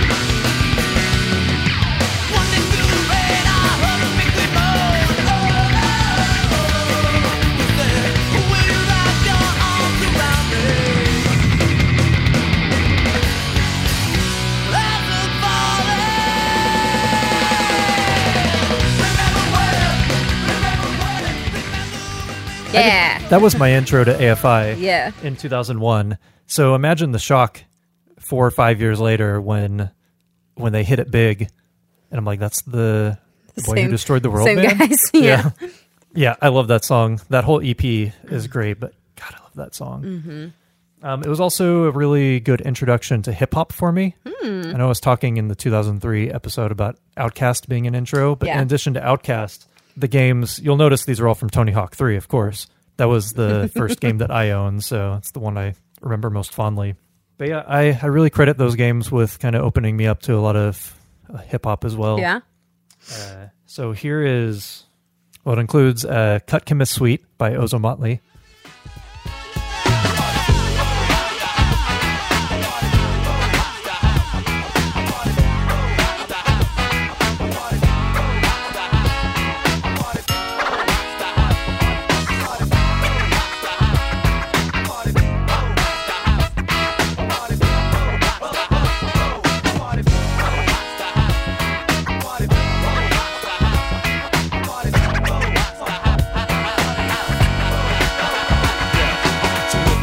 Jumper, packing my oral cannon, busting from Okinawa, Japan to Laurel Canyon. Swallow flows, we turning like plush tires. Mellow intros, lyrics be burning like brush fires. Spreading vocal leprosy, using discrepancy. Lyric weaponry lessens your chances of testing me. Stopping please, MCs, I block atrocities. True philosophies from the lips of black Socrates. So pocket penciler in your peninsula. Killing Dracula, MCs who rip from my vernacular. Rocking back in the ill scene, we occupy. No lullaby, got you high when I rock verse. For my people, let me breathe slow. Give a heave and stimulate your cerebral system. Cut chemists from the beta with two in the group, the beta. We murder you duplicators, cause I'm an aristocrat and no diplomat. And I'm blessed with the gift Probably one of my favorite songs ever, just because every single thing in it is catchy. Yeah. yeah. You Yeah. could single out any instrument, and each one is super catchy. Yeah. And then also another favorite uh, for a young me was Del the Funky Homosapien. Mm-hmm. Still one of my favorites. Uh, this is If You Must. It's important to practice good hygiene. At least if you wanna run with my team. I'm about to get into some shit that I've seen. This fool's breath on me so that'll melt your ice cream. They say don't say nothing if you can't say nice things. Sitting too close to him on board like my eye sting. I tried to be subtle, hand him a stick of gum. I was a victim of breath on hum. running his yap about what set he from. Gotta get some gum, gotta get him some. He turned it down, his teeth was brown, excruciating boring, it was a new sensation. I had to ask the dope to pass the soap, cause his coat had to stench of crustaceans, or bathrooms in the bus station. He had a can of OE and some raisins, amazing, head to Tobio, he didn't know. Used to the fragrance, just as the days went without bathing. He felt manly and not like a maiden. And fungus. Said he worked on people's toilets with plungers. Girls, not the guy you would want the tongue, yeah. So guys, take your cue from this little number. You gotta wash your ass if you must. You gotta wash your hair if you must. You gotta. This is exactly the kind of music a child should be listening to. Yeah. They gotta learn. That and Fight Like a Brave and a couple others we just repeated so often. A lot of Del the Funky, Homosapien. So yeah, of course, Tony Hawk's Pro Skater. I would have been remiss not to mention it. But on the subject of video game soundtracks, it goes back earlier for me. So when I was probably eight years old, well, prior to that, I was a huge fan of the games Road Rash Mm-hmm. uh, on the Sega Genesis, where you raced motorcycles and you beat people off of their Mhm. motorcycles. I shouldn't have said you beat people off. Well, You knock them off of their motorcycles. You get weapons. You get clubs. You get chains. You can beat up cops. I loved it. So the first three games were on the Sega Genesis. I never got to play the third because someone stole it from the the rental place. So I only ever got to play the first and the second. It's too Can never find it. Yeah. They did a another game called Road Rash for the early 3D consoles. So like the 3DO, the I think the TurboGrafx 16, um, and it was released on the PC. So when we got our first computer, I really wanted the PC port of the game because it was called Road Rash, but it was completely different than the Sega Genesis one. So my grandma got it for me. It really wasn't my grandma. I'm sure it was my mom bought it and put Yeah. my grandma's name on it. So going back to the subject of things I was not prepared for, it opens up with not necess- not necessarily the song, but it opens up with this band, which completely altered my life course.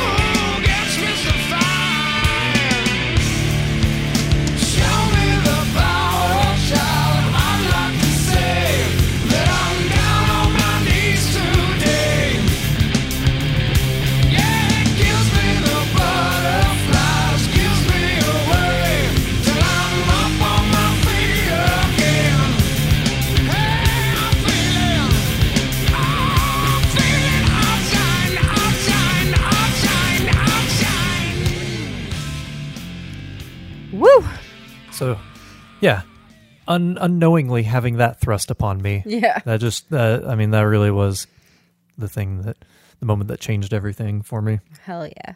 I know that's cheesy. Thanks, Road Rash. Yeah, thank you, Road Rash. Thank you. Uh, later on in my adult life, I I stumbled upon live pictures from 95, 96 era where Chris Cornell is wearing a Road Rash t-shirt that I want.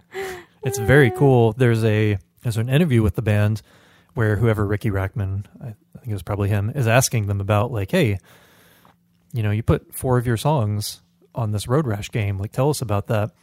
And they're talking about how they liked the games. So they're like, yeah, we'll do it. And Chris Cornell saying like, yeah, you get to kill cops in it, and we love that. uh, there's an article out there somewhere where they, uh, this guy gets interviewed who was kind of like a musical director for that Road Rash game, and this is a little bit like a done as a tribute to Chris Cornell five years ago. But this guy is talking about how video games had advanced to the technology where they could potentially have real songs in a game instead of Mhm. just MIDI 8 bit. Yeah. Like Doom had these like 8 bit sort of appropriations of Alice in Chains and like Mhm. Megadeth. But now in the CD era, you can have an actual song, and no one had really like approached the subject of putting like a rock band song in a video game. So they wanted to do it, and Soundgarden was getting big at that time. So they asked them, like, hey, this is kind of a weird thing, but would you be interested in having a few songs in this video game? And they said, yes. And then they, the developers of the game, then kind of took it from there and they said, well, how would you feel about like, are there any other bands on your label? Like, since we're already licensing you guys, are there any other like label mates that you guys think would fit in on this? So then they kind of used that as leverage to get what ended up being other favorites of mine. So Monster Magnet is on the soundtrack, Swervedriver, Hammerbox, Therapy Paw. Um, they're all on that soundtrack just because of that Mhm. that connection all through Soundgarden. Of course, I didn't know any of this when I was eight years old. Yeah. but now all of those are favorites of mine, and all thanks to to Road Rash Hell and yeah. Soundgarden thinking it was cool that there was a video game where you could kill cops. anyway, that's my spiel about Road Rash. Hell yeah. Yeah, I have I have that uh that game to thank for a lot. hmm Yeah, I think that's how I got you to buy into this. when I mentioned that you could talk The about your video game video songs. game soundtracks were okay. Video games, yeah. So that's all I've got. Woo. There's a lot, but yeah, soundtracks. I can't really think of any others. I'm Yeah. I'm I'm going to you as soon as we're keep- done. Yeah, we could keep going forever, but this is just kind of smattering of Yeah, just some songs, some some, favorites, and yeah, Why not? A lot of a lot of hidden gems out there that weren't on an album Mhm. that you would only find if you bought, you know, the Practical Magic soundtrack or Mm, I'm looking for Spider Man. anybody's got any leads? Yeah. I'm looking for it on CD. Yeah. Uh, Do cool, you have a song of the week? Yeah, what's yours? Uh, mine is a song called "I Know" by De La Soul Oh, okay. in honor of Trugoy, who passed away last Mhm. week. Yeah. I mean, there's been a whole lot of a million news reports about all the drama with their getting trying to get their stuff on streaming. Yeah. They had I haven't seen any of it. Yeah, I think it's been many years in the making, but Mm. especially the last couple where I guess they have they've had label issues for years and also trying to secure the rights to all the samples they used. Yeah. So their Oh. stuff hasn't been on streaming for a long time and I think I think finally got sorted out and their catalog is going to be available like next week and then one of the guys passes away Hmm. after like trying to campaign for this stuff for years. Yeah.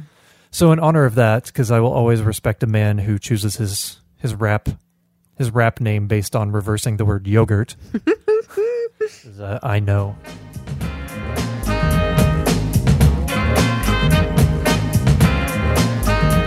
May I cut this dance to introduce myself as the chosen one to speak? Let me lay my hand across yours and aim a kiss upon your cheek. The name's Plug Two, and from the soul I bring you the daisy of your choice. May it be filled with a pleasure principle in circumference to my voice. About those other Jennies I reckoned with, lost them all like a homework excuse. This time the magic number is two, cause it takes two, not three to seduce. My destiny of love is brought to an apex. Sex is a mere molecule. In this world of lust that I have for you, it's true, true.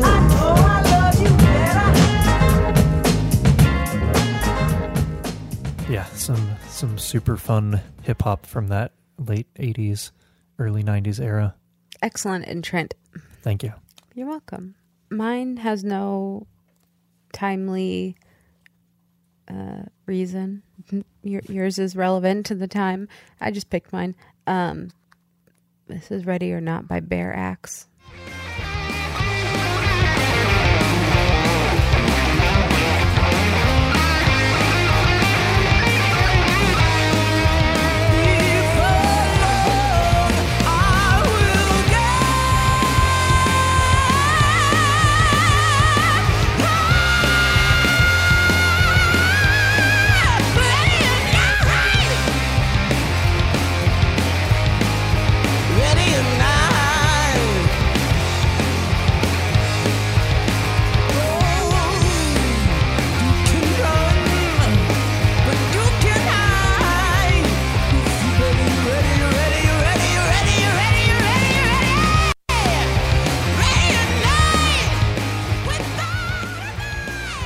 Was not prepared for that. Yeah.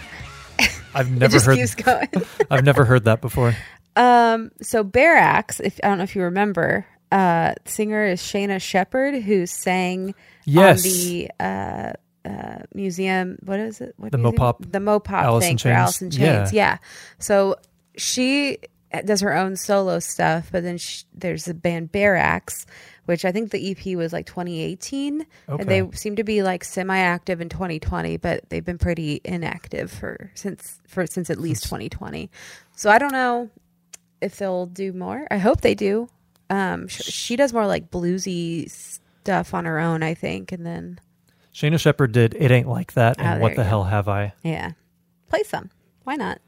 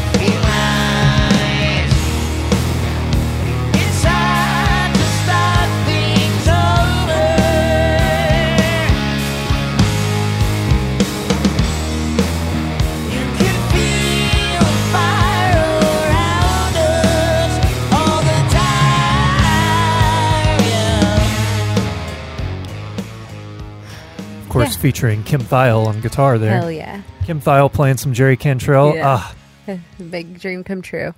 Uh, yeah, Bearaxe. I I don't know what their status is. I hope Yeah. they make more music because it's pretty good. that little bit I heard Um, was pretty sweet. Oh hell yeah! I love yeah, that. they they only have an EP out, but she's she's just uh, she's super cool. Yeah. That's how I found her. Was watching that a few Yeah. years ago. Um, yeah, she, Cool. and she's also from Seattle, so Oh, okay. kind of ties into the singles talk. Yeah. Okay. grunge. Yeah, great. Well, that's that's all I've got. Yeah, we get we done we It's a marathon. gall darn gone and done it. and you know what? Now we can have dinner. I wonder what it'll be. I wonder what we'll have for dinner. Yeah, it's dinner time, baby. Bye bye. Okay, bye. I love you.